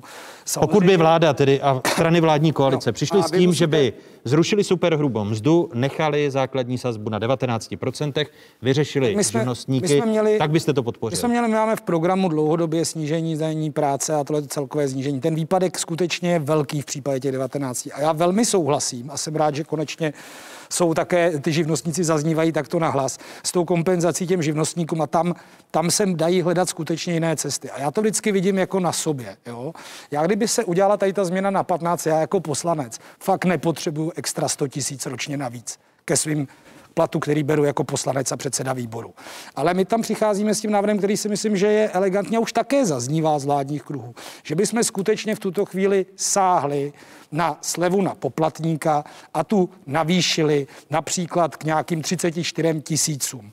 To by v danou chvíli pomohlo všem těm segmentům, jak zaměstnancům, tak lidem, kteří podnikají, protože to je to, co si odečtou, než v tom daném roce zaplatí ty daně. A myslím si, že to je totiž reálně ten stimul i pro to, aby lidé nějakým způsobem začali ty peníze používat. Nechci říct utrácet, to zní takové jako utrácení, že je něco špatného, ale skutečně hospodařit s těmi penězi eh, nějak výrazně dynamičtěji, než je v dopadu eh, té koronavirové krize. Protože ti lidé, kteří dělají nebo mají vysoké mzdy, tak oni jako většinou mají třeba nebo spoří si nějakým způsobem jo, a, a jako fungují s tím. Ale ty lidé, kteří berou eh, od nějaké minimální mzdy do nějaké střední hranice, eh, třeba nějakých 45 a 40 tisíc, tak ty skutečně pro ně by to bylo uh, viditelné a pro ty nízkopříjmové by to bylo skutečně reálnou pomoc. A já bych dáte, byl ještě rád. Ano, dá, dáte, vy, rád, dáte vy vládě, vláda... když, když zítra bude jednat o státním rozpočtu, nějaké podmínky, protože Vojtěch Filip za KSČM a viděli jsme, Eh, ten pokračující propad KSČM, když se znovu podíváme na trendy Česka a na výsledky, tak eh, komunistům rezignovalo vedení. V listopadu si bude volit nové vedení a Vojtěch Filip v rozhovoru pro MF dnes naznačil, že může skončit od KSČM tolerance této vlády. Eh, máte vy nějaké a podmínky? Komunisté nemohou říkat nic jiného. Za celou dobu podpory jejich vlády prosadili schválení zdaní církevních restitucí, který schodil ústavní soud zcela správně, jak všichni predikovali. A, a, a vy, vy, vy dáte vládě nějaké rozpočtu, podmínky pro možnou podporu pirátské strany my se, my se jako tváříme, že ten rozpočet jo, je jako ten, nej, nebo aspoň o tom tak ti politici hovoří, nejdůležitější zákon roku. To je nějaký farplán, který vláda může dle aktuální situace měnit, může měnit velikost eh, toho schodku. Já si myslím, že k tomu rozpočtu musí přijít ten výklad. A já mám spoustu otázek pro projednávání rozpočtu. Eh, kolik peněz budeme dávat firmám jako podporu zaměstnanosti? Kolik jim dáme jako podporu případného restartu hospodářství příštím roce? Na jaký programy zaměstnanosti ty peníze půjdou? To jsou podle mě jakoby ta strukturální část. Ty investice tvoří skutečně jako menší, menší část toho rozpočtu. No. Větší je ten OPEX, takže, nebo ten provoz toho státu, ty mandatorní a pseudomandatorní výdaje. Zároveň by mě zajímalo, jakým způsobem budou zakomponovány případné evropské peníze. Tak, pane vicepremiére, můžete na ty hmm. Určitě. Na ty otázky tak, pana Bartoše eh, V zásadě eh, ano. Jedna věc je státní rozpočet, druhá věc jsou evropské zdroje. Eh, určitě víte to, že se podařilo vyjednat rekordní zdroje ve výši 964 miliard korun na dobu sedmi let, plus přibližně 120 miliard korun z takzvaného modernizačního fondu, který je v rámci emisních povolenek. Já tím chci říct, že na dalších sedm let tady máme další 1 bilion korun, který můžeme rozumně rozpouštět mimo jiné i na podporu podnikatelského sektoru a je to obsažené v novém takzvaném plánu obnovy. Já to říkám který proto, jste projednávali v tomto týdnu tak. a Piráti e, vás kritizovali, jak jsem se díval na internetové stránky, že to projednávání, respektive rozdělení peněz není transparentní. Tak ale to je jedna věc je kritika, druhá věc je realita. Realita je o tom, že plán obnovy bude definitivně až v dubnu příštího roku, ale my máme v tuhle chvíli první, řekněme, scénář toho, do jakých oblastí, jako je digitalizace, jako je eh, chytrá infrastruktura, jako je ekologie, jako je vzdělávání, jako je trh práce, jako je věda, výzkum, inovace a jako je eh, ochrana zdraví, nebo říkejme prostě nějaká prevence ve zdraví ve výši 182 miliard na přibližně 7 let.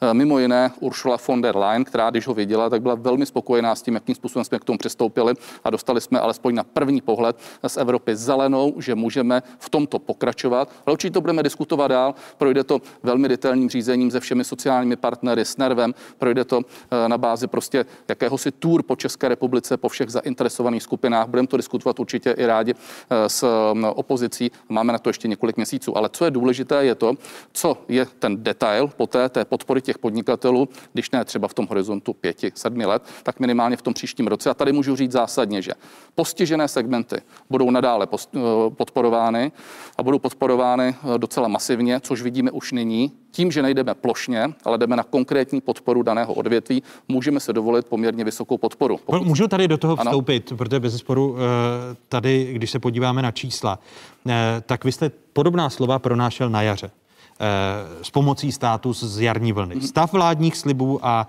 Eh, realita je ale odlišná, jak eh, pravidelně sleduje iniciativa Koronerv 20. Objem vládních slibů Koronerv 20 vyčísnil celkem, a už to vidíte, na 298 miliard korun podle eh, posledních údajů k 30.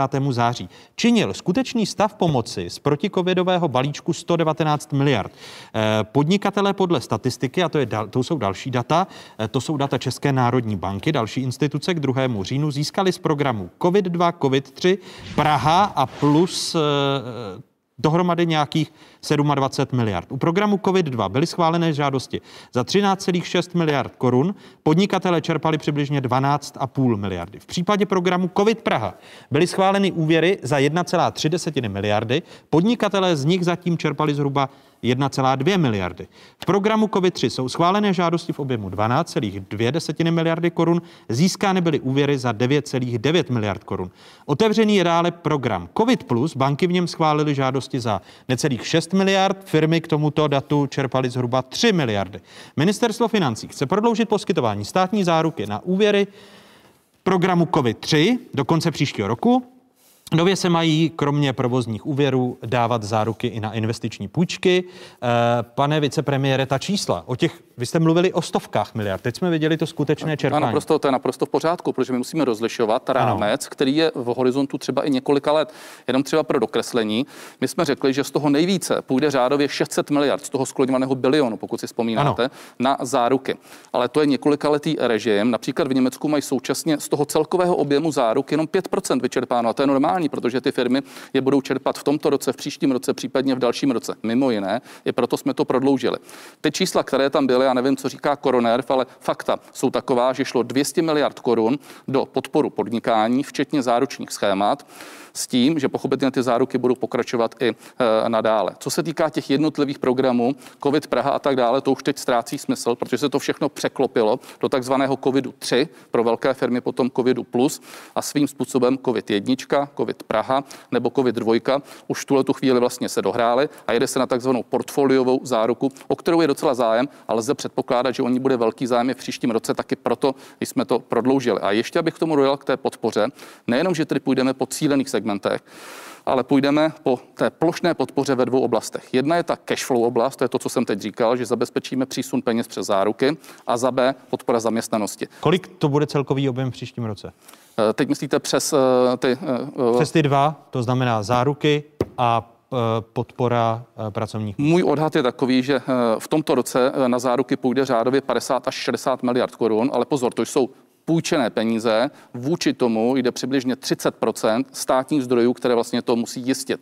To znamená si, že půjčíme 60 miliard, 20 miliard korun dává stát. V příštím roce lze očekávat, že by to mohlo být někde okolo 50 miliard, to znamená, připustme, že stát to bude stát nějakých 10 až 20 miliard korun. A otázka je, jak budou ty firmy v kondici, zejména v průmyslu, jestli budou splácet nebo ne, protože od toho se to odvíjí. A druhá věc je ta podpora zaměstnanosti. To není jenom Kurzarbeit. V dané chvíli jsme vlastně zachránili 100 000 pracovních míst díky programu Antivirus.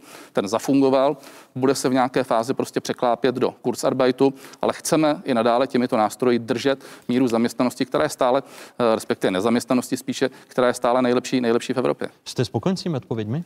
Uh, tak uh, ty obrysy tam jsou. Já jsem rád, že tady zazněly ty oblasti, kam ty peníze půjdou z těch evropských peněz.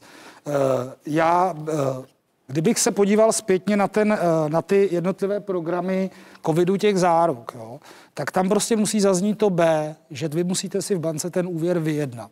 V tuhle tu chvíli, vybereme si ty restaurace nebo ty hospody, protože to je takový typický eh, minimálně mediálně zajímavé téma. Tak když vy prostě přijdete do banky a máte neperspektivní období, eh, odvětví tohoto typu, což Kdybyste něco vyráběl, co se nebude prodávat, tak neřeknu, ale ta hospoda jako bude funkční i za pět let, jo, lidi budou chodit někam jíst.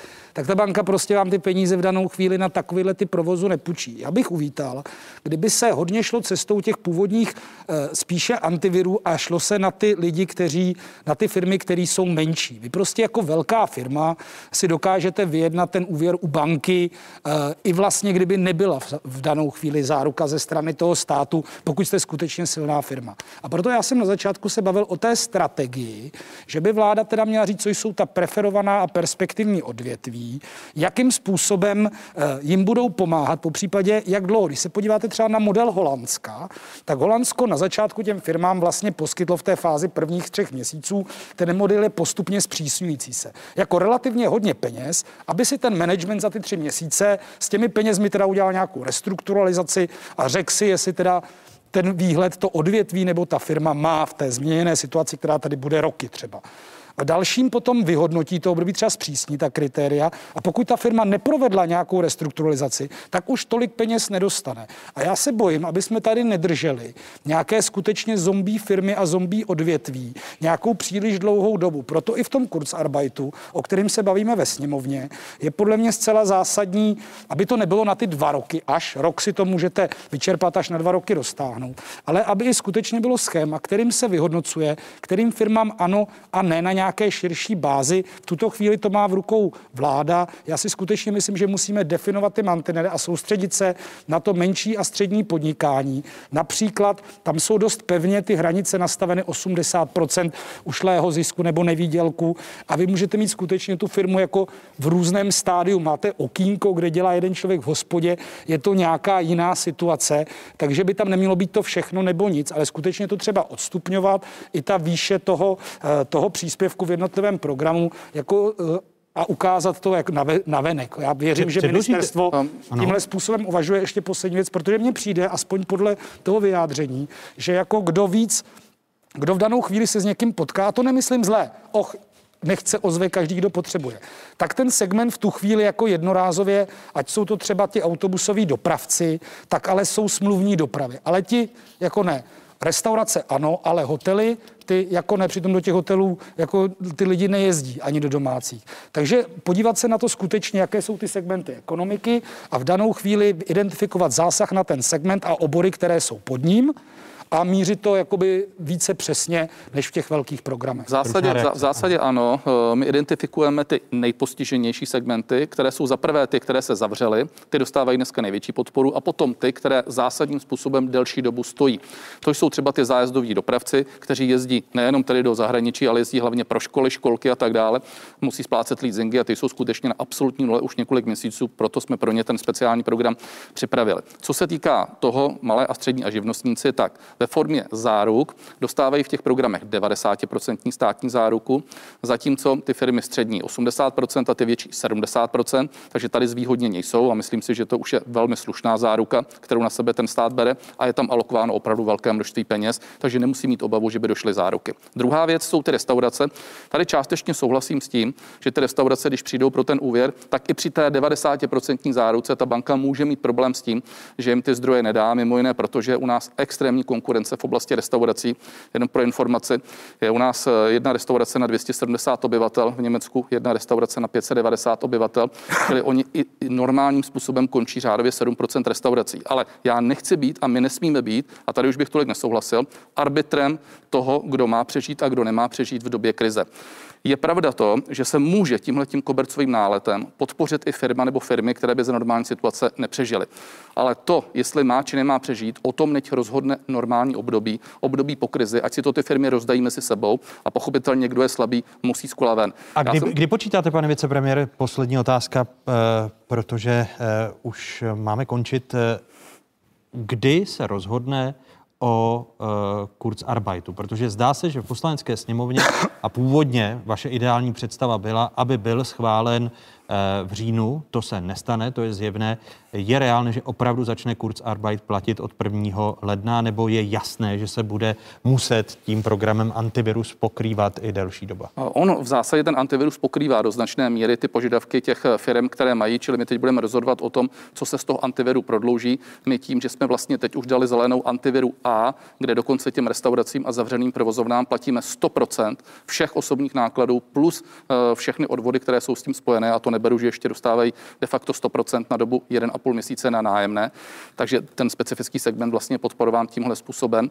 Tak eh, paralelně se bude vlastně diskutovat o tom, jak ten Kurzarbeit nakonec bude vypadat. Eh, já bych řekl, že už to není zásadní nesouhlas, ale to je tak důležitý zákon, který se tady 20, 25 let diskutuje, že si myslím, že nevadí, když se bude ještě několik týdnů nebo dnů projednávat a vyladí se tam ty poslední tři, čtyři sporné věci, které jsou, protože Kurzarbeit... Vy myslíte, že tady začne k prvnímu lednu platit? Já si myslím, že začne platit, ale hlavně Kurzarbeit není jenom nástroj proti covidu. Kurzarbeit je obecně proti jakémukoliv porušení na trhu. Může to být epidemie, může to být povodeň, může to být cokoliv jiného. A pokud Kurzarbeit skutečně schválíme, a já věřím, že se k tomu už přibližujeme, tak si myslím, že to bude docela slušný úspěch. Eh, děkuji prvním hostům dnešních otázek, kterými byli vicepremiér pro ekonomiku Karel Havlíček a předseda Pirátské strany Ivan Bartoš, který přijal pozvání. Těším se na další setkání. Děkuji vám.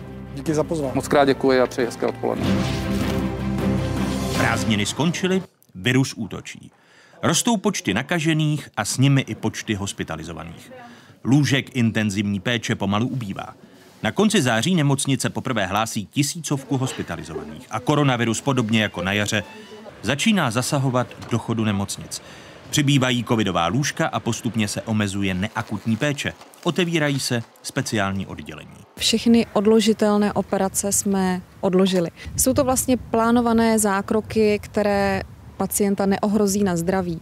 Eh, jedná se například o plánované ortopedické operace. Významně ovšem rostou i počty nakažených zdravotníků. Na začátku září šlo řádově o stovky, v půlce října už o tisíce. Zdraví lékaři musí brát služby navíc, nemocnice potřebují posily. Obávám se toho, že nárůst pacientů, kteří budou potřebovat intenzivní lůžka, bude mm, tak veliký, že je nebudeme stíhat eh, opečovávat.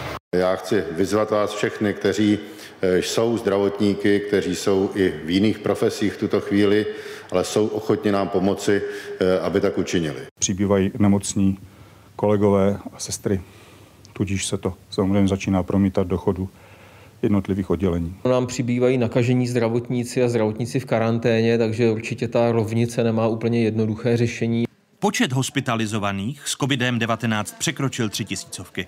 Podle ministra zdravotnictví Romana Primuly je třeba vyčlenit až 10 tisíc lůžek s intenzivní péčí.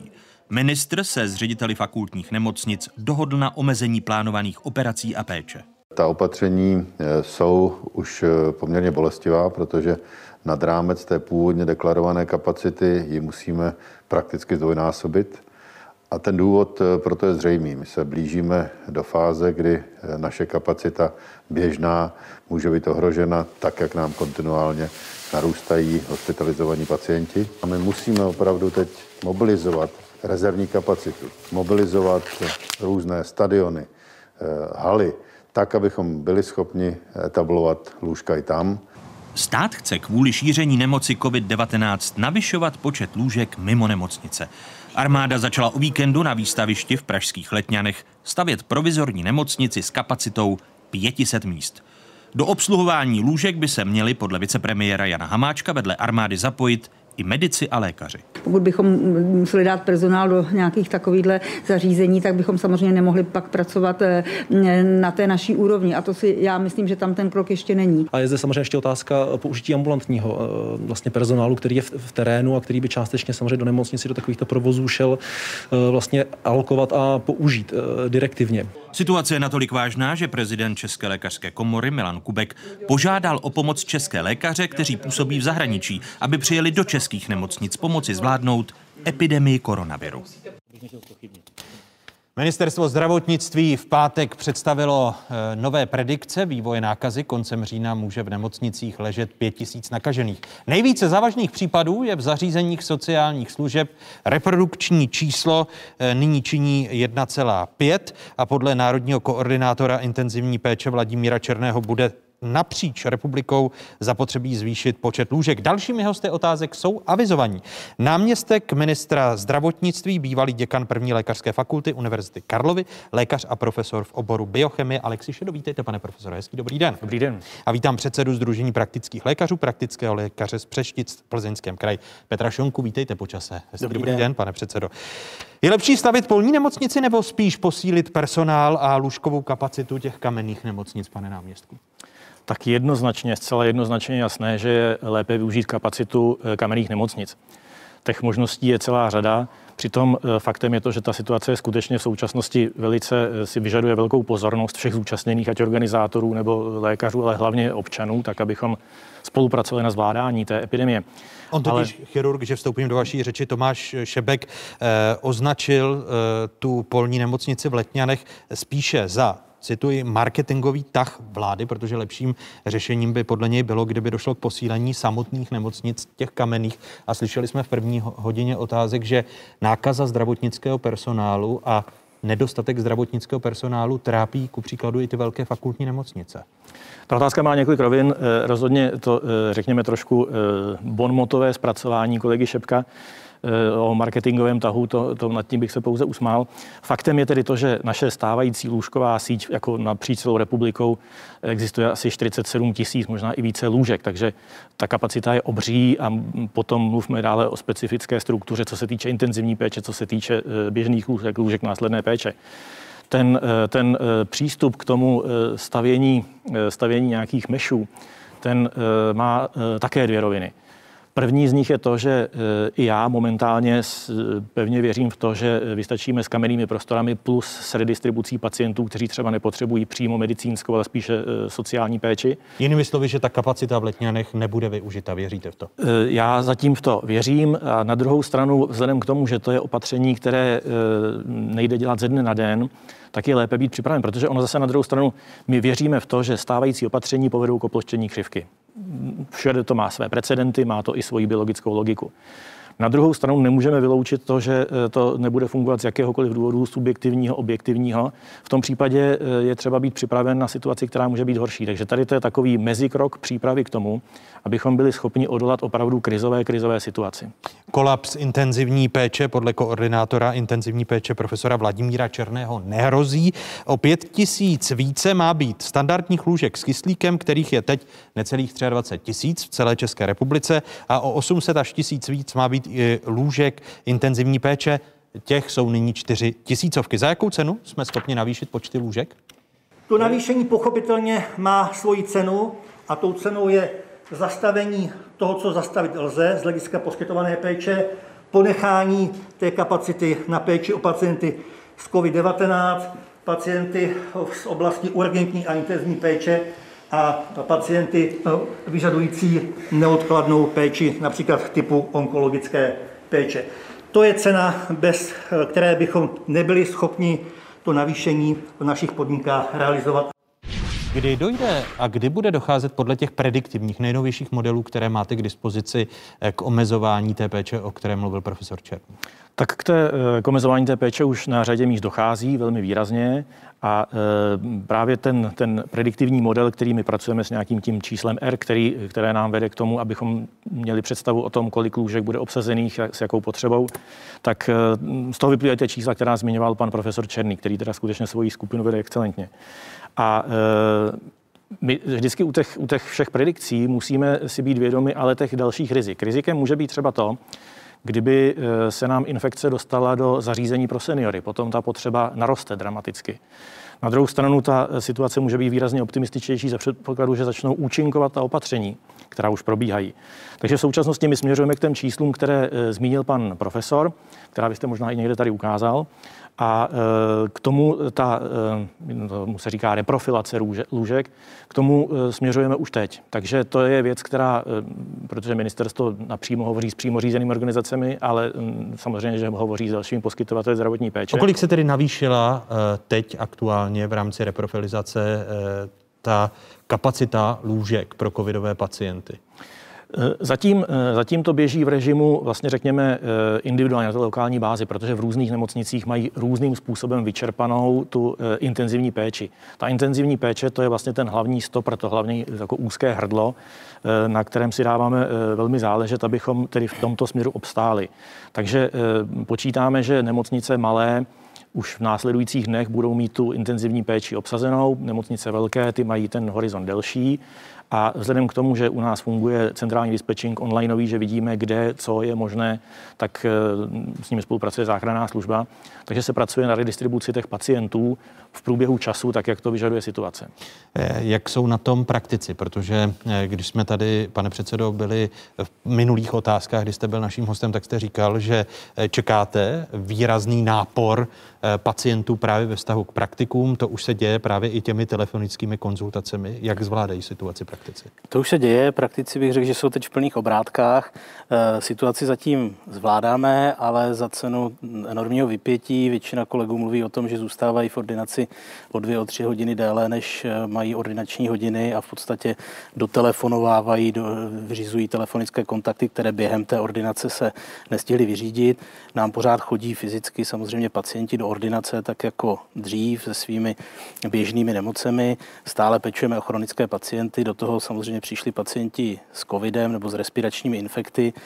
Dneska se dá říct, že většina těch pacientů, kteří mají respirační infekt a obrací se na nás, tak ve finále opravdu mají, mají covid. Denně třeba v naší ordinaci posíláme několik lidí na testy a aktuálně třeba máme v neschopnosti asi 74 pacientů, z nich 48 je buď to v karanténě nebo v izolaci, buď pro covid nebo podezření na covid. Takže eh, to se běžně děje, stále děláme hodně činností za hygienické stanice, které nestíhají. Dnes už i řešíme kontakty těch pacientů, aspoň ty nej, nejtěsnější a nejpřímější.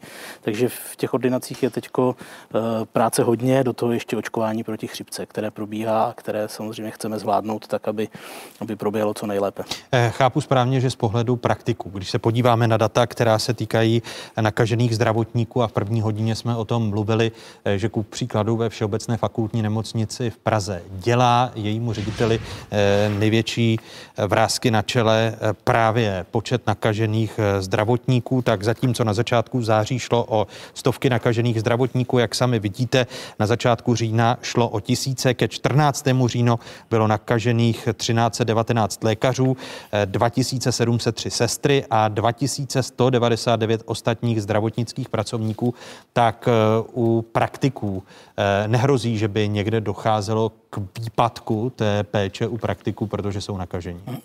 My máme čísla z konce minulého týdne a ta, ta hovoří o tom, že zhruba asi 100 praktiků momentálně nepracuje, protože jsou v karanténě nebo protože jsou v izolaci, to znamená 100 ordinací má, má výpadek, při celkovém počtu kolem 5000 to jistě není nějaké dramatické číslo, problém může být v těch lokalitách, kde aktuálně to ohnisko covidu je nejsilnější, tam máme také ty výpadky největší. To znamená, jsou okresy, kde nám nechybí nikdo, ale pokud máte okres, ve kterém je 20 praktických lékařů a z toho jsou tři nebo čtyři mimohoru, tak už je to eh, pro ty ostatní kolegy docela značná zátěž navíc.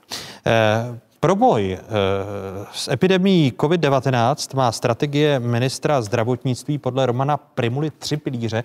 Poslechněme si je.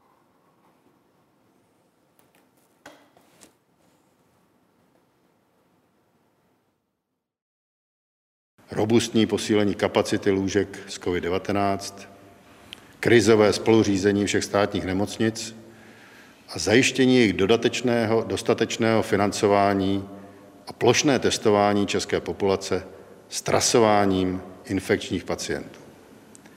Změna způsobu komunikace a zlepšení informování veřejnosti je dalším pilířem. Prvním pilířem a kritickým faktorem je pro nás kapacita zdravotnických zařízení.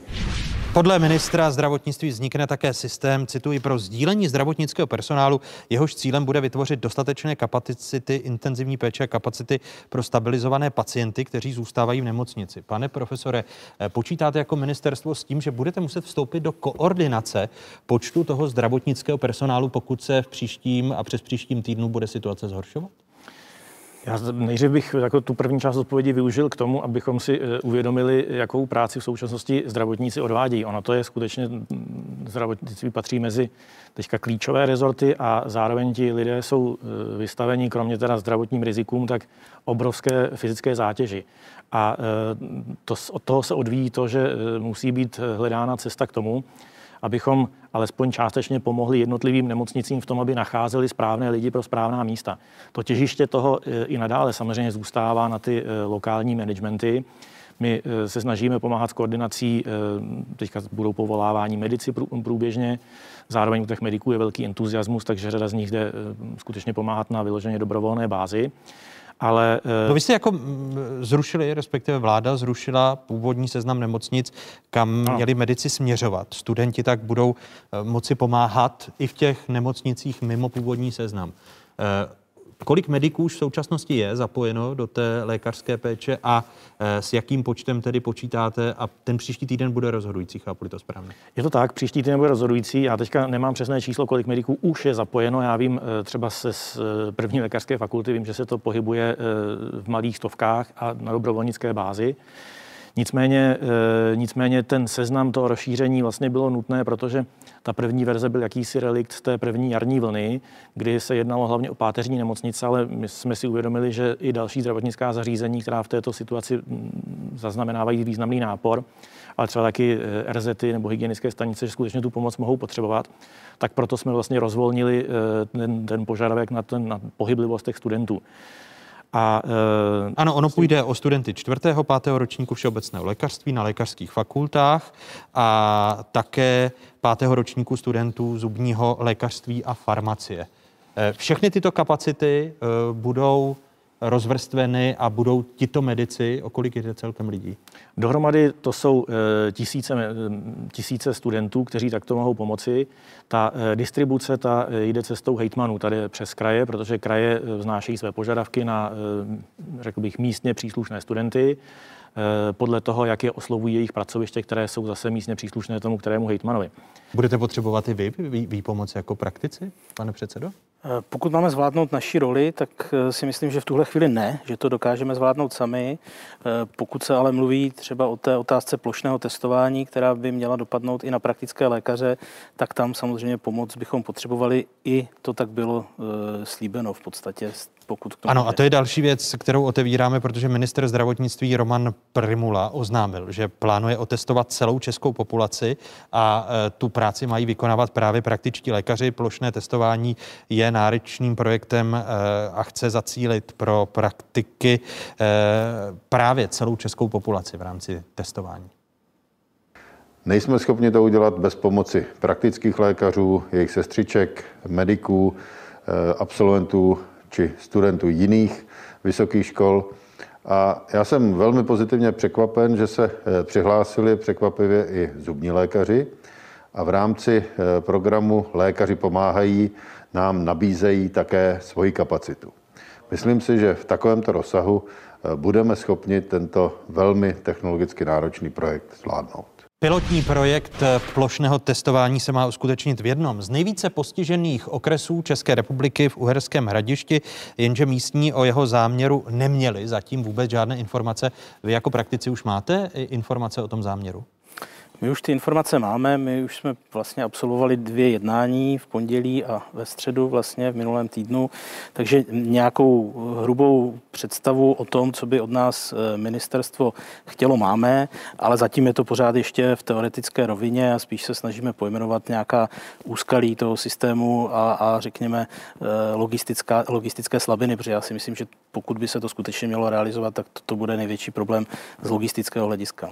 Eh, kdy počítáte počítáte s tím, že pokud eh, chápu správně, tak by to začalo právě pilotně v některých okresech. Eh, dohodli jste se s ministerstvem na konkrétním termínu? Ne, tak daleko nejsme a já žádný konkrétní termín zatím neznám. Eh, padlo, že ten pilotní projekt by měl proběhnout co nejdříve a po jeho vyhodnocení se potom rozhodne, jestli poběží to plošné testování a jak. Ale co nejdříve znamená, pane profesore, kdy? Já bych ještě uvedl na pravou míru to, že eh, řekneli se plošné testování, tak jako to vypadá jako, že tedy každý z nás by měl být okamžitě otestován to plošné. To znamená, že to postihuje napříč populaci a napříč geografii.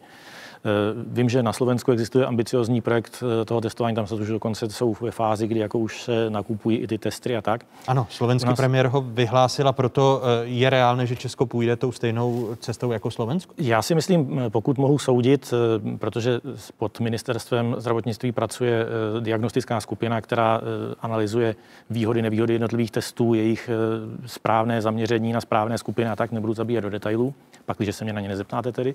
Ale u nás ta situace je taková, že to, o čem to, co je teďka na pořadu dne, je eh, skutečně zvážení a případně tedy spuštění toho eh, pilotu.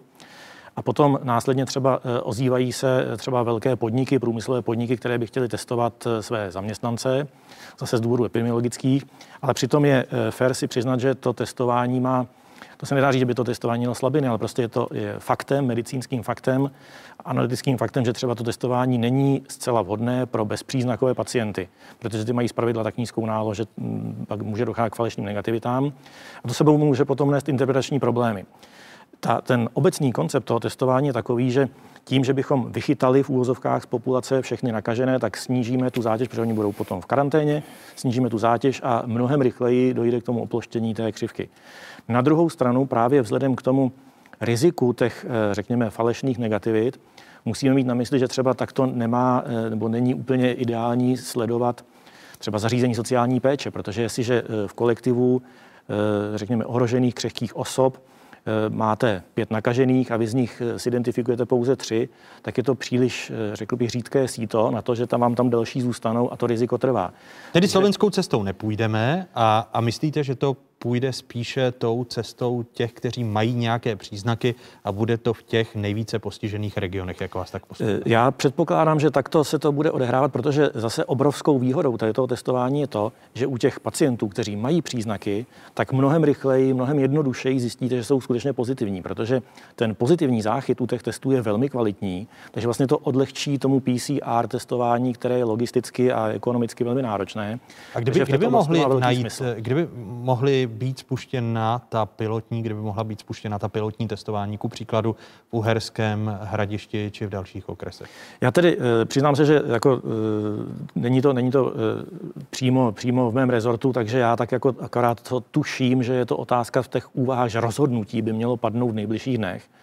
A e, jak se to potom vyvine dále, to skutečně asi ukáže. Tedy příští to... týden bude rozhodnuto? Já si o... myslím, že o tom bude rozhodnuto, co se tedy uděje, jak, jak bude vypadat ta pilotní část té studie a co potom na ní naváže dál. A počítá se jenom jedním, s jedním okresem, protože byla tady kritika z Uherského hradiště, že když byli zmíněni jako ten pilotní projekt, že o tom ani nevěděli. Ku příkladu starosta Uherského hradiště Stanislav Blaha kritizoval, že město nemá o záměru ministerstva žádné informace. To nemohu posoudit, nevím, jakým způsobem to bylo komunikováno konkrétně s Uherským hradištěm. Je to někdy trošku nešťastné, že ty úvahy se dostávají jako nějakými diskuzemi e, dál a potom jako se tím spouští ta komunikační kaskáda. Tomu asi není zabránit možno nikdy zcela. Takže jak, jak probíhala komunikace mezi Uherským hradištěm a ministerstvem, to skutečně nevím, to nemohu. Ale vy očekáváte, že zprvu to bude jenom jeden okres? Já očekávám, že zprvu to budou e, vymezené celky, které by mohly být to, tím pilotem, který nám ukáže výtěžnost a ukáže smysluplnost další extenze potom na to plošné testování. Eh, s kolika tedy celky počítáte vy jako praktičtí lékaři, pane předsedo? Já Je to tak, jak eh, řekl pan náměstek, já v podstatě jiné informace nemám, než, než má pan náměstek, takže počítáme s tím, že to proběhne. Jaké tam, jaké tam jsou ty logistické? Jestliže příští týden bude rozhodnuto o tom plošném uh-huh. testování, zatím jenom v, eh, v pilotních projektech v některých regionech České republiky, uh-huh. tak jaké jsou ty, eh, ty logistické potíže, na které upozorňujete uh-huh. praktici? Tak první je vůbec mít dostatek těch, těch testovacích setů a distribuovat je na ta místa, kde mají být testovány, kde mají být použity. Zatím není úplně jasno, kde by to testování mělo probíhat, jestli to bude v našich ordinacích, nebo druhá varianta, která mě se zdá být rozumnější, je, že by se dali použít eh, místnosti na úřadech a ve, škole, kde, ve školách, kde probíhaly volby. Tam si myslím, že by bylo podstatně snadnější nějakým způsobem regulovat eh, tok těch přicházejících lidí.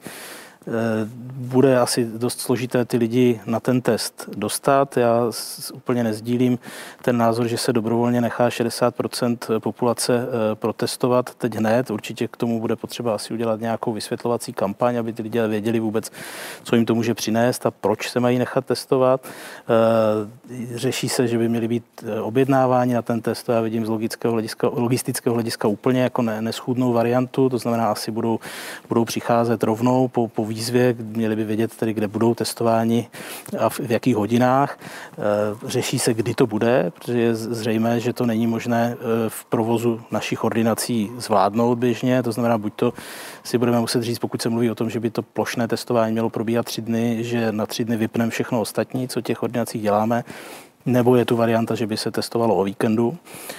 E, to znamená, těch... testování o víkendu pro vás jako pro praktiky, protože proto jsem se ptali na přeskupování sil ano. Eh, těch lékařských kapacit v zemi. Jestli eh, by to ku příkladu znamenalo, že kdyby vy jste Eh, testovali, takže byste měli výpomoc v ordinacích a podobně. No z mnoha, Pokud by to bylo ve všední mm, Z mnoha důvodů, byť to znamená samozřejmě práci o víkendu pro ty lidi, tak eh, mi přijde praktičtější a proveditelnější ta varianta víkend, eh, už jenom protože se lidé nemusí uvolňovat z práce na to testování a tak dál, a protože vlastně nevypneme na tři dny to co, to, co v těch ordinacích máme dělat. Takže všechny tyhle varianty jsou na stole.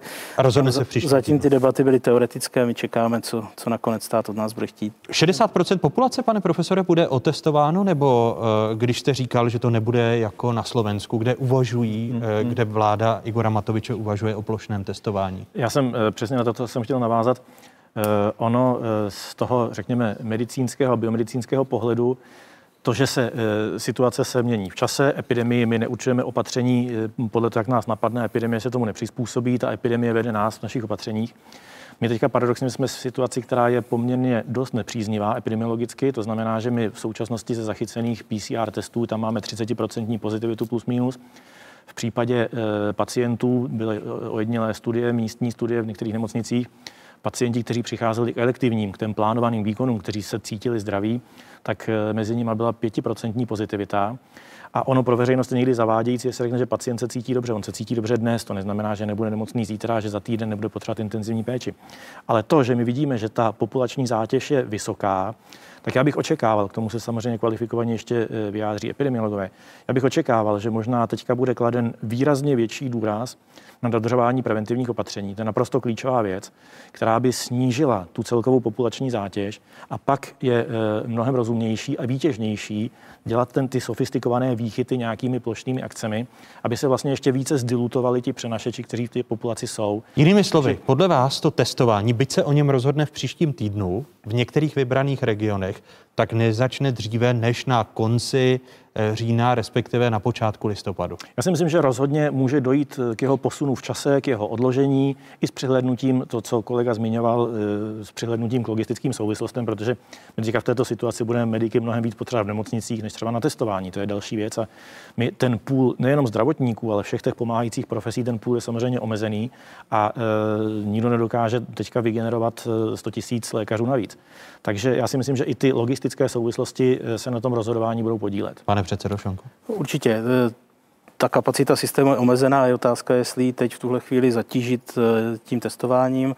A z mého pohledu je tady i jako argument, který nelze pominout, e, že přeci jenom ty lidi, ty, ty křehké skupiny, které teď máme doma, vyzýváme, aby zůstali doma, tak se vydají, pokud to testování bude probíhat do pohybu. To znamená... A teď mi ale omluvte laický dotaz, hmm. nelékaře. To plošné testování jsem si představil tak, že má být preventivní, aby právě ti, kteří v sobě mají nějakou nálož viru nebo onemocnění COVID-19, tak pak zůstanou doma.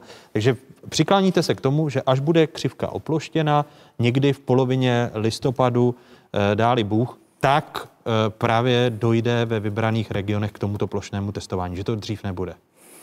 To já nemohu říct, to záleží na tom, jak rozhodne pan ministr, respektive, respektive odborníci na ministerstvu. Ale zároveň říkáte, oba dva se mhm. shodujete na tom, že, že nedává logiku teď v těchto nejvypjatějších dnech, 14 nejvypjatějších dnech, spouštět eh, na těch místech, jako je Uherské hradiště a podobně, to testování.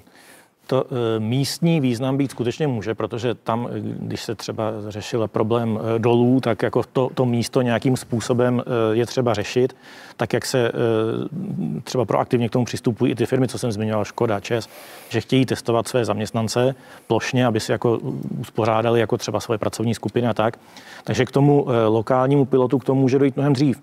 To, co já jsem se vyjadřoval s určitou opatrností, bylo to, že e, úvahy o plošném testování budou muset navázat na e, epidemiologickou realitu. A to je teďka taková, že e, ať budeme testovat nebo nebudeme, tak musíme strašně striktně dodržovat ta opatření, která jsou, abychom se vyhnuli potom ještě dalším ekonomickým problémům, o kterých jste hovořili v první části dneska. Tady je strašná škoda, teda to, to mě nedá to nepřipomenout, že veřejnost, tak jako řekněme, že tady je nějaké obecné ladění, které může být politické, emoční, tradiční, a e, já nevím, co všechno ještě od dob blbé nálady, takzvaně, tak prostě u nás je nějaký takové společenské povědomí, že občas se objevaly skupiny, které se třeba zaštiťovaly jako profesními organizacemi nebo jinými institucemi a e, hodně vlastně e, pochroumali to vnímání lidí, že proti, e, proti této epidemii existují určitá opatření, která fungují a je třeba je dodržovat. A pak, když se k tomu budeme stavět zády, tak e, bohužel budeme jenom počítat dál další potřebu lůžek a dalších opatření, která zase budou účinná jenom částečně. Když tady navážu na vaše slova, pane profesore, eh, v populaci, a to jsme dnes ukazovali v první hodině a ukážeme si to i teď záhy za pár okamžiků, v populaci je významná míra nedůvěry. Zároveň, když se společnost Kantar.cz, která pro českou televizi připravuje trendy Česka 2019, eh, respektive 2020, tak když se ptala společnost Kantar, jak se lidé dotázaní dívají k dalšímu vývoji vývoji nákazy, tak eh, tady jsou výsledky. Česká veřejnost je ohledně nějakého dalšího vývoje kolem eh, covidu poměrně skeptická. Eh, více než polovina lidí se domnívá, že se ty vysoké přírůstky nepodaří srazit ani do konce roku. O něco optimističtější je v tomhle mladší generace. 29% lidí věří v to, že COVID se podaří zastavit v průběhu příštího roku za pomocí vakcíny, ve kterou vkládají naději zejména seniori. A pouze méně než každý pátý věří v to, že během příštího roku dojde v České republice k výraznějšímu ekonomickému oživení. Toto nám o něco častěji říkali muži a voliči hnutí ANO.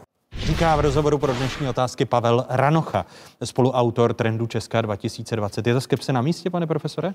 No, tak jde o to, který, která část té skepse. Já, uh... Že se nepodaří zastavit šíření hmm. nákazy, to byla největší míra. Já jsem vždycky nešťastný, když slyším to, že eh, COVID neexistuje, že uh, natačené, natočené rakve v New Yorku, že byly prázdné a to je to všechno, to je jako to hrubé odmítání, to je skutečně bizarní. Teďka se dostáváme do racionálnější roviny, protože nakonec každý se může jít podívat do naší nemocnice a vidí, jaká je realita. To, co se týče eh, schopnosti eh, tu situaci zlepšit, tak ta opatření tuto schopnost bez pochyby mají. Je proto spousta precedentů ze států kolem. Vidíme, že v Izraeli teďka dochází už jako k tomu, že skutečně ta situace se začíná vyvíjet příznivěji. Zpravidla ten příznivější vývoj je provázen úvahami těch zdravotnických organizátorů v tom, jakým způsobem rozvolňovat, ne chaoticky, ne protože se někomu zdá, že se musí rychle rozvolnit a eh, udělá se z toho třeba politický program. Takže eh, ten, ten vývoj je do značné míry v našich rukou. Tedy podle vás už se nebude rychle rozvolňovat po, v případě, že dojde k ukončení nouzového stavu na začátku listopadu? Tak nemyslíte, že to bude tak rychlé rozvolnění, kterého jsme byli svědky na jaře? Já musím říct, že s potěšením právě jsem sledoval i ve vaší první části rozhovoru, který jsem část viděl dnes, že i e, vlastně e, opoziční strany vystupují teďka e, významně konstruktivněji, že teďka, teďka nějakým způsobem, já bych tomu byl strašně rád, jako z toho v úvozovkách lidského hlediska, že dochází k zájemnému pochopení a že jako to, že můžeme mít na průběh jednotlivých věcí různé názory, tak korigujme je, diskutujme o nich, ale nečiníme z toho e, nátlakové skupiny a e, nějaké hromadné hody na Karlově mostě. To je prostě to je špatná cesta. Převáží-li to rácio a převáží-li naše schopnost spolupracovat na dodržování těch opatření, tak nepochybně, tak jako v dalších státech, tak to své výsledky přenese. Zůstává zatím samozřejmě to memento, které jste vy i naznačil, že eh, tím není definitivně vyhráno, že virus tady je pořád a ten tady pořád bude. Pak je to ta otázka, jako hm, do jaké míry namíchávat ta další opatření, která mohou, mě je strašně nepříjemné nosit troušku nebo respirátor, já to taky nemám rád samozřejmě, ale když to mohu udělat, tak nevnímám jako projev své osobní svobody, že můžu na někoho volně dýchat v metru. Myslím si, že je lépe. Podle vás tato opatření budou až do konce roku? To si myslím, že velká část těch opatření bude do konce roku. Myslím si, že eh, bude asi docházet k tomu, že se bude nějakým způsobem měnit třeba eh, průběh běžného života, co restaurace, co jako v jednotlivých podnicích. Ale tak, jak to bylo ve Spojených státech v té jejich první vlně, tak eh, tam pravidelně lidé byli informováni ve stejnou hodinu stejným člověkem o tom, jak se situace vyvíjí dále. A když se ty vybrané parametry, oni vycházely ze čtyř parametrů, pro to, jak se bude vyvíjet, co se bude dál odehrávat a dále se bude měřit ta, ty epidemiologické parametry, abychom viděli důsledek toho případného rozvolnění. Jiný důsledek bude mít eh, volná školní docházka, jiný důsledek bude mít otevření fitness center, jiný důsledek bude mít otevření restaurací. Eh, setkáváte se vy jako praktici s tím, že lidé mají přehled o těch informacích, protože ku příkladu bylo kritizováno i eh, to zveřejňování semaforu, čtyř barev, eh, kterým stejně lidé částečně nerozuměli a zas epidemiologové a odborníci říkali, že ten semafor je zkreslující, protože čtyři faktory, které se měří, jsou málo, pane předsedo. Je to tak, já mám pocit, že trošku lidé už jsou těmi informacemi eh, kolem covidu unavení a že jsou z nich mírně zmatení, eh, včetně toho, že se eh, každý den sleduje, kolik je nově nakažených, kolik je volných lůžek, kolik lidí umřelo a jak. Mně tam chybí u těch lidí spíš taková bazální informovanost, co mám dělat, když mám nějaké příznaky. To se mi zdá, že pořád ještě jako nemáme dobře zvládnuté. V podstatě to tomu každému pacientovi vysvětlujeme znovu a znovu při těch telefonických rozhovorech a já bych třeba uvítal nějakou, nějakou nějakou informační kampaň spolu jako tímto směrem, jo? včetně toho, jak se mám, jak se mám chovat tedy v, v, na veřejnosti a tak dále, co mám dělat, když mám první příznaky respiračního onemocnění. To, to bych jako v tuhle chvíli eh, komunikačně upřednostnil před, před eh, velkým množstvím epidemiologických informací, které těm lidem asi toho moc nedají. Eh, počítáte s tím, že protože už měl minister zdravotnictví zveřejnit novou podobu semaforu, protože sám ji kritizoval, říkal, že do 14 dnů se ta podoba zveřejňování informací změní. Dodnes se tak nestalo.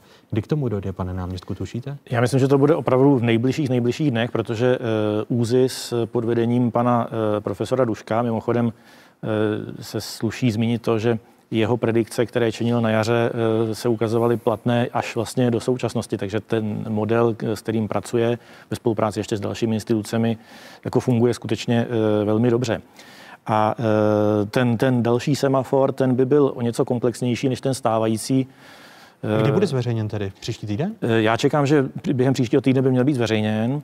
A, a už nebude mít čtyři stupně, což kritizoval minister zdravotnictví. Ano, stupňů bude mít víc. Ono jako je možné diskutovat o tom, jako, jak moc to, tu informaci rozfázovat, ale vlastně to, co na něm je podstatné, to není ani takto množství barviček. Podstatné je to, že vzhledem k tomu, že bude vlastně e, v reálném čase probíhat, tak ten jeho vývoj bude přímo sledovatelný. Nebude to tedy jednou týdně, kdy se budou měnit barvy na semaforu? E, jaká bude frekvence, to zase tedy nevím, ale e, to, co je podstatné, že tenkrát to bylo jednou týdně s tím, že se sbírala data vlastně jako retrospektivně. Teď, si to bude jednou týdně nebo třikrát týdně, nevím, ale e, podstatné je to, že to bude podle vlastně aktuálních dat, která jsou v ten daný okamžik, takže to je mnohem cenější.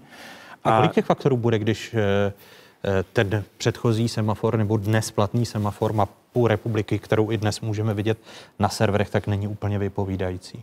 Eh, teďka nevím, co myslíte s tím stávajícím semaforem. Že, že, že těch faktorů, které těch údajů, tady hmm, jste hmm. slyšel pana předsedu, eh, to, co zveřejňují média, R číslo, hmm, hmm. počet testovaných, počet Eh, lidí, kteří mají pozitivní jasně, test, jasně. vážně nemocných hmm. a podobně. Ne, jako ty, ty eh, zdroje pro tady ty informace, ty budou e, vlastně velmi podobné těm stávajícím, akorát je o to, že budou v úzovkách jemněji rozvrstveny do více stupňů, které umožní potom specifičtější dozování těch lokálně platných opatření. Ono eh, zase v období, v kterém jsme teď, kdy jsme v tom explozivním růstu, tak tam se toho eh, moc vymyslet nedá. To potom jako to umožní vlastně to přesnější dozování v tom dalším čase, umožní být specifičtější a lokálně specifičtější v těch přijatých opatřeních. Když mluvíte Jednou... o těch lokálních opatřeních, tato je poslední otázka, protože navíc otázek nemáme čas. Ale zmiňoval jsem, že zásadní problém, který teď se ukazuje v těch následujících dnech, jsou právě klastry, těch zhruba 166 klastrů v sociálních zařízeních zranitelných skupin obyvatel, eh, domovech pro seniory, kde vidíme ty výrazné nárůsty. A v těch následujících týdnech také dojde i s největší pravděpodobností k výraznému počtu mrtvých právě u populace starších 65 let. Vy jste jako náměstek ministra zdravotnictví spokojen s těmi preventivními opatřeními právě v domovech důchodců, které teď přidělávají největší starosti praktikům a, a, a nemocnicím? To je skutečně velká svízel, to je jedna z velice eh, nepříjemných otázek s tím, že eh, jak sám se naznačil, ono, když se podíváte do stávající mapy distribuce těch ohnisek, nevím, jestli jste měl možnost je vidět, tak ta je jako eh, velmi různá. To neznamená, že by všechna zařízení fungovala špatně nebo všechno dobře. Tam je skutečně tam jsou velké rozdíly v tom, že jsou zařízení, které mají velký problém, ano, to jsou ty křivky. Ano. Takže já si myslím, že to je k hlubokému zamýšlení eh, na delší práci s těmito institucemi, kde ten problém mají. Zase bylo by nefér říkat, že něco zkazili, protože ono, eh, ten, ta infekce do těch zařízení zpravidla přichází eh, prostě cestou těch momentálně bezpříznakových lidí. Takže Toto je jedna z eh, kritických závažných otázek, která potom může mít tu projekci na zatížení toho zdravotního systému. To jde samozřejmě o ten lidský rozměr, že ty lidi jsou ohrožení. My nemůžeme, jak se v minulosti, jsem tam jsem se setkával s názory, které nebyly úplně přesné, řekněme, že byly míněny dobře, ale že bychom izolovali všechny rizikové a vypustili všechny ostatní, ať se promoří. To má dvě roviny. Promoření je jako už věc, která je skutečně překonaná. A e, ti všichni, nebe, e, ti, kteří jsou ohrožení, to nejsou jenom lidi v senior housech, ale to jsou lidi s různými diagnózami. Dohromady to může být 2 miliony lidí a ty nemůžete měsíc někde nějakým způsobem izolovat. Ale teď se spokojen s těmi opatřeními, nebo se ukazuje, že v těch 166 klastrech e, právě domovů s pečovatelskou péčí v domovech pro seniory, kde ta nákaza teď... Eh, jako tady v tom eh, bylo by ode mě, bylo by ode mě trochu zbabilé, kdybych říkal, že to je problém Ministerstva práce a sociálních věcí. To samozřejmě na to máme společný zájem a je to věc, kterou musíme řešit ruku v ruce. Ono přitom vyvstaly ty problémy, když jsem poukazoval, nebyl jsem specifický, když jsem poukazoval, že jsou rozdíly v těch zařízení, tak to třeba pramení z toho, že některá zařízení e, využívají společné zaměstnance. Někteří zaměstnanci, kromě toho, že dělají eh, v tomto zařízení, tak mají profesi ještě nějakou jinou, další. Takže si myslím, že tam, jako, tam skutečně bude třeba eh, nejenom dodržovat stávající opatření, ale přijít i s řešením toho, co vlastně v minulosti bylo jakoby za oponou. To není zdravotnická otázka a nemohou za to ani ty sociální služby. Aby to Může být konkrétní, omlouvám se, že, protože už musíme končit. Musí to, být, musí to být mnohem přísnější práce s tím personálem, u něj musí být nastavena pravidla, která budou uh, muset skutečně v těch, uh, v těch zařízeních dodržovat. Takže se bude muset zpřísnit právě dodržování těch opatření. Režim, to jsou vyloženě režimová opatření a uh, v případě některých těch pracovišť zvážit, že některá pracoviště umožňují třeba třeba prostorovou distribuci těch lidí, že můžou mít jedno patro takové, druhé onaké. Někde to možné nejde, takže z toho hlediska ta opatření musí být individuální. Vnímáte ta opatření jako nedostatečná zatím v eh, těch domovech pro seniory, kde vidíme největší šíření? Já bych to úplně nechtěl hodnotit, ale ze všech těch domovů unizono slyšíme z tohoto týdne informaci, že mají problém i ty symptomatické pacienty včas otestovat tím PCR testem. Já jsem chtěl mít jenom praktickou poznámku, že tohle jsou právě podle mě přesně ta zařízení pro, ta, pro ty antigenní testy, pro jejich použití, tak, abychom dokázali ty seniory otestovat rychle, dokázali od sebe oddělit zdravé a nemocné a dovedu si představit, že tam by i využití pro ten personál pravidelné testování aspoň těmi antigenními testy dávalo nějaký smysl. A to je něco, co se dá realizovat poměrně rychle, si myslím. A bude se to realizovat? Uh to je právě ta věc, že to, co kolega zmínil, je eh, samozřejmě pravda s tím, že to eh, testování je naprosto excelentní pro ty příznakové a s těmi potom na to musí být zase navázána ta možnost, že jsou pacienti, kteří budou COVID pozitivní, nemohou být ve svém týmu, eh, ve svém kolektivu ale na druhou stranu eh, je nemůžeme hospitalizovat v nemocnici, když nemají příznaky a nejsou v pravém slova smyslu zatím ještě tedy pacienty. A to je to, co eh, jako je jeden z dalších opatření, ke kterým jsme se nedostali, že v rámci dispečinku lůžkové péče myslíme na to, aby pacienti, kteří jsou v nemocnici, byli ti, kteří potřebují tu nemocnici a ti další, kteří potřebují buď jenom dohled dohled nebo izolaci, měli možnost v tom dohledu a v té izolaci být. Ideálně, když může doma, když je třeba, můžou to být další zařízení rehabilitační péče, lázeňské ústavy a dokonce i hotely, které se, to už je další otázka, které se e, mobilizují pro e, tento druh, nechci říkat pacientů, ale tento druh lidí, kteří jsou pozitivní. Náměstek ministra zdravotnictví, bývalý děkan první lékařské fakulty Univerzity Karlovy, profesor eh, Alexi Šedo, byl hostem otázek. Děkuji vám, pane profesore, a těším se na další setkání. Děkuji vám, hezký den. A děkuji předsedovi Združení praktických lékařů, praktickému lékaři z Preštic, Přeštic v Plzeňském kraji Petru Šimkovi. Omlouvám se v tom respirátoru, asi člověk brzy sen udusí. Je to tak. Děkuji, Děkuji za pozvání. Díky a nashledanou. Takové byly dnešní otázky. Připomínám, že nás najdete eh, na internetových stránkách České televize. Eh, aktuální informace a uvidíte ji v dalších zprávách. Ministr zemědělství eh, Toman má pozitivní test na COVID a další události na 24. Zůstaňte s Českou televizí.